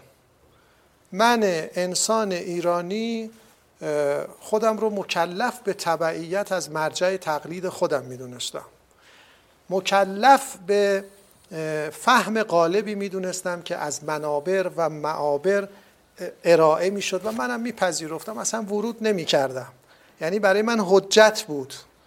ولی انسان ایرانی امروز اون مرجعیت های فکری سنتی رو اون احترام و اعتنا و اعتماد سابق رو نداره. درش چون و چرا می‌کنه؟ میگه من این سبک دینداری رو نمیپذیرم. شما مگه نمیگی آقا این سبک دینداری درسته اگر تو این گونه عمل کنی راهی بهشت میشی و دنیای تو هم یک دنیای سرشار از معنویت خواهد شد؟ اشکال نداره. بذار من خودم امتحان کنم دیگه. من نمی‌خوام این پیشنهاد تو رو نمیپذیرم. بنابراین خب اگر نظام سیاسی بگه نه آقا من پیشنهاد شما رو قبول نمی کنم همینی که من میگم. خب اونم میگه همونی که من میگم. یعنی میان دولت و ملت اختلاف نظر میشه. اعتماد متقابل سلب میشه. زمینه همکاری از میان میره. نزاع شکل می‌گیره. کمون که شکل گرفته دیگه. حالا شما بگی نه این گونه نیست. ولی شکل گرفته. در سطوح مختلف این نزاع نظری و فکری و البته عملی شکل گرفته. شما الان تلاش می‌کنید که آن اقلیتی که به زعم در واقع واضعان این لایحه مخالف اجباری هستن اجاب اجباری هستن روسری سرشون نمیشه. ما که اعتقاد داریم اینا اقلیت نیستن. یه بخش وسیعی از مردم هستن. که با حجاب اجباری مخالفن. هر کاری می‌کنید نمیشه. در لایحه شما انواع و اقسام بگیر و ببند. ها رو در واقع تدارک دیدید تا بتوانید این روسری رو سر دختر ایرانی زن ایرانی بکنید. نگهش دارید. خب جواب نداده دیگه. چیکار کنیم؟ به نظر من از دو منظر نظام سیاسی باید روی کردش رو تغییر بده. اولا همونطور که در گفتگو با آقای دکتر عرض کردم بالاخره باید این تعارضی که در قانون اساسی هست این پارادوکسی که در قانون اساسی هست تعیین تکلیف بشه. بالاخره نظام سیاسی با حقوق مدرن با حقوق بشر و شهروندی قرار است که چه نسبتی برقرار کنه؟ نمیشه که یکی به میخ بزنیم یکی به نل نمیشه. باید تکلیفش روشن بشه. ما مداوما با جامعه بین المللی هم درگیر هستیم. اونها هم مداوما نظام سیاسی رو متهم می‌کنن به نقض حقوق بشر.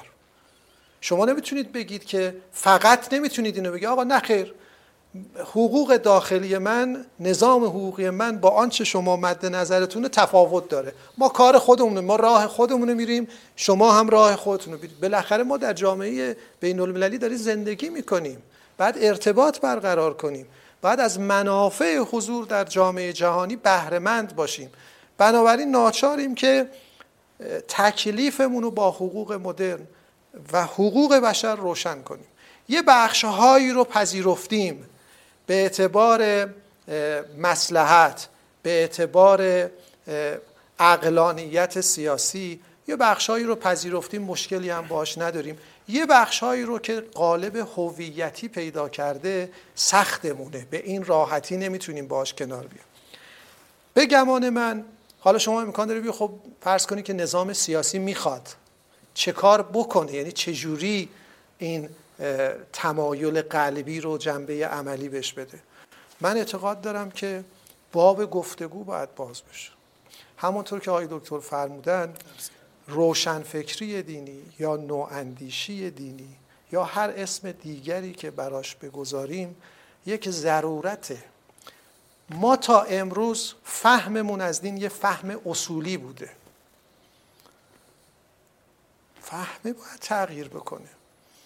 چرا ما سراغ فهمهای مدرن از دین نمیریم؟ هرمنوتیک. باب گسترده ای رو برای ما باز می‌کنه که دین رو مجددا فهم کنیم. در هر صورت ما در عصر مدرن زندگی می‌کنیم. فهم ما هم از دین باید مدرن بشه. مدرنیته قرار نیست که ذات دین رو تغییر بده. فهم ما رو از دین تغییر میده.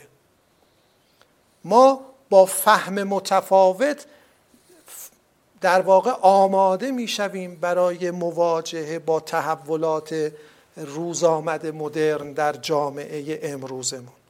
هر چقدر ما اصرار بکنیم به فهمهای در واقع کهن کهنه و سنتی درگیری هامون بیشتر میشه. جامعه داره راه خودشو میره. جامعه داره متأثر از مدرنیته است. حالا چه تأثیرات درست و چه تأثیرات غلط. چه تأثیرات به ثواب چه تأثیرات به گناه. اسمش هر چی بذاریم. جامعه متأثره. ما مگه می‌تونیم نادیده بگیریم؟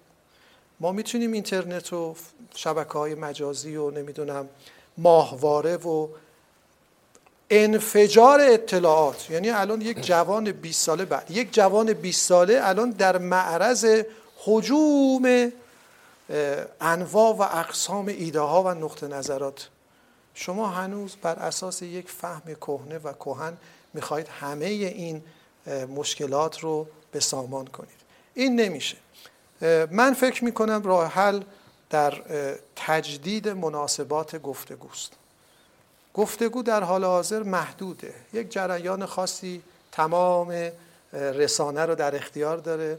اونا خودشون میگن و میشنون و خودگویی و خودخندی و خود مرد هنرمندی. نه. باید اجازه بدیم مردم هم حرف بزنن. منتقدین و مسلحین و دلسوزان هم حرف بزنن. کما خوشبختانه ما داریم حرف می‌زنیم. کما اینکه این اتفاق افتاده. خیلی ممنونم از حضرت علی در پایان من واقعا باید هم از انجمن علمی حقوق اساسی و هم از دیدار نیوز تشکر بکنم که زمینه این گفتگو رو فراهم کردن. انشالله که در این حوزه این گفتگوها وسعت بگیره نگرانی و دغدغه‌ای وجود نداشته باشه اصحاب سخن بتونن به راحتی و با آرامش خاطر اظهار نظر کنن. همه ما هدفمون این است که جامعه به توازن و آرامش برسه. رابطه میان دولت و ملت دولت به مفهوم اخص اهم کلمه.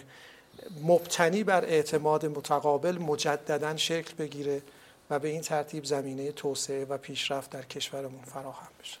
خیلی متشکرم. بر شما. در پایان از شما مخاطبین محترم کمال تشکر و قدردانی رو دارم که به برنامه حقوق اساسی زنده که با مشارکت و همکاری رسانه دیدار نیوز و انجمن علمی حقوق اساسی تهیه شده است. توجه فرمودید.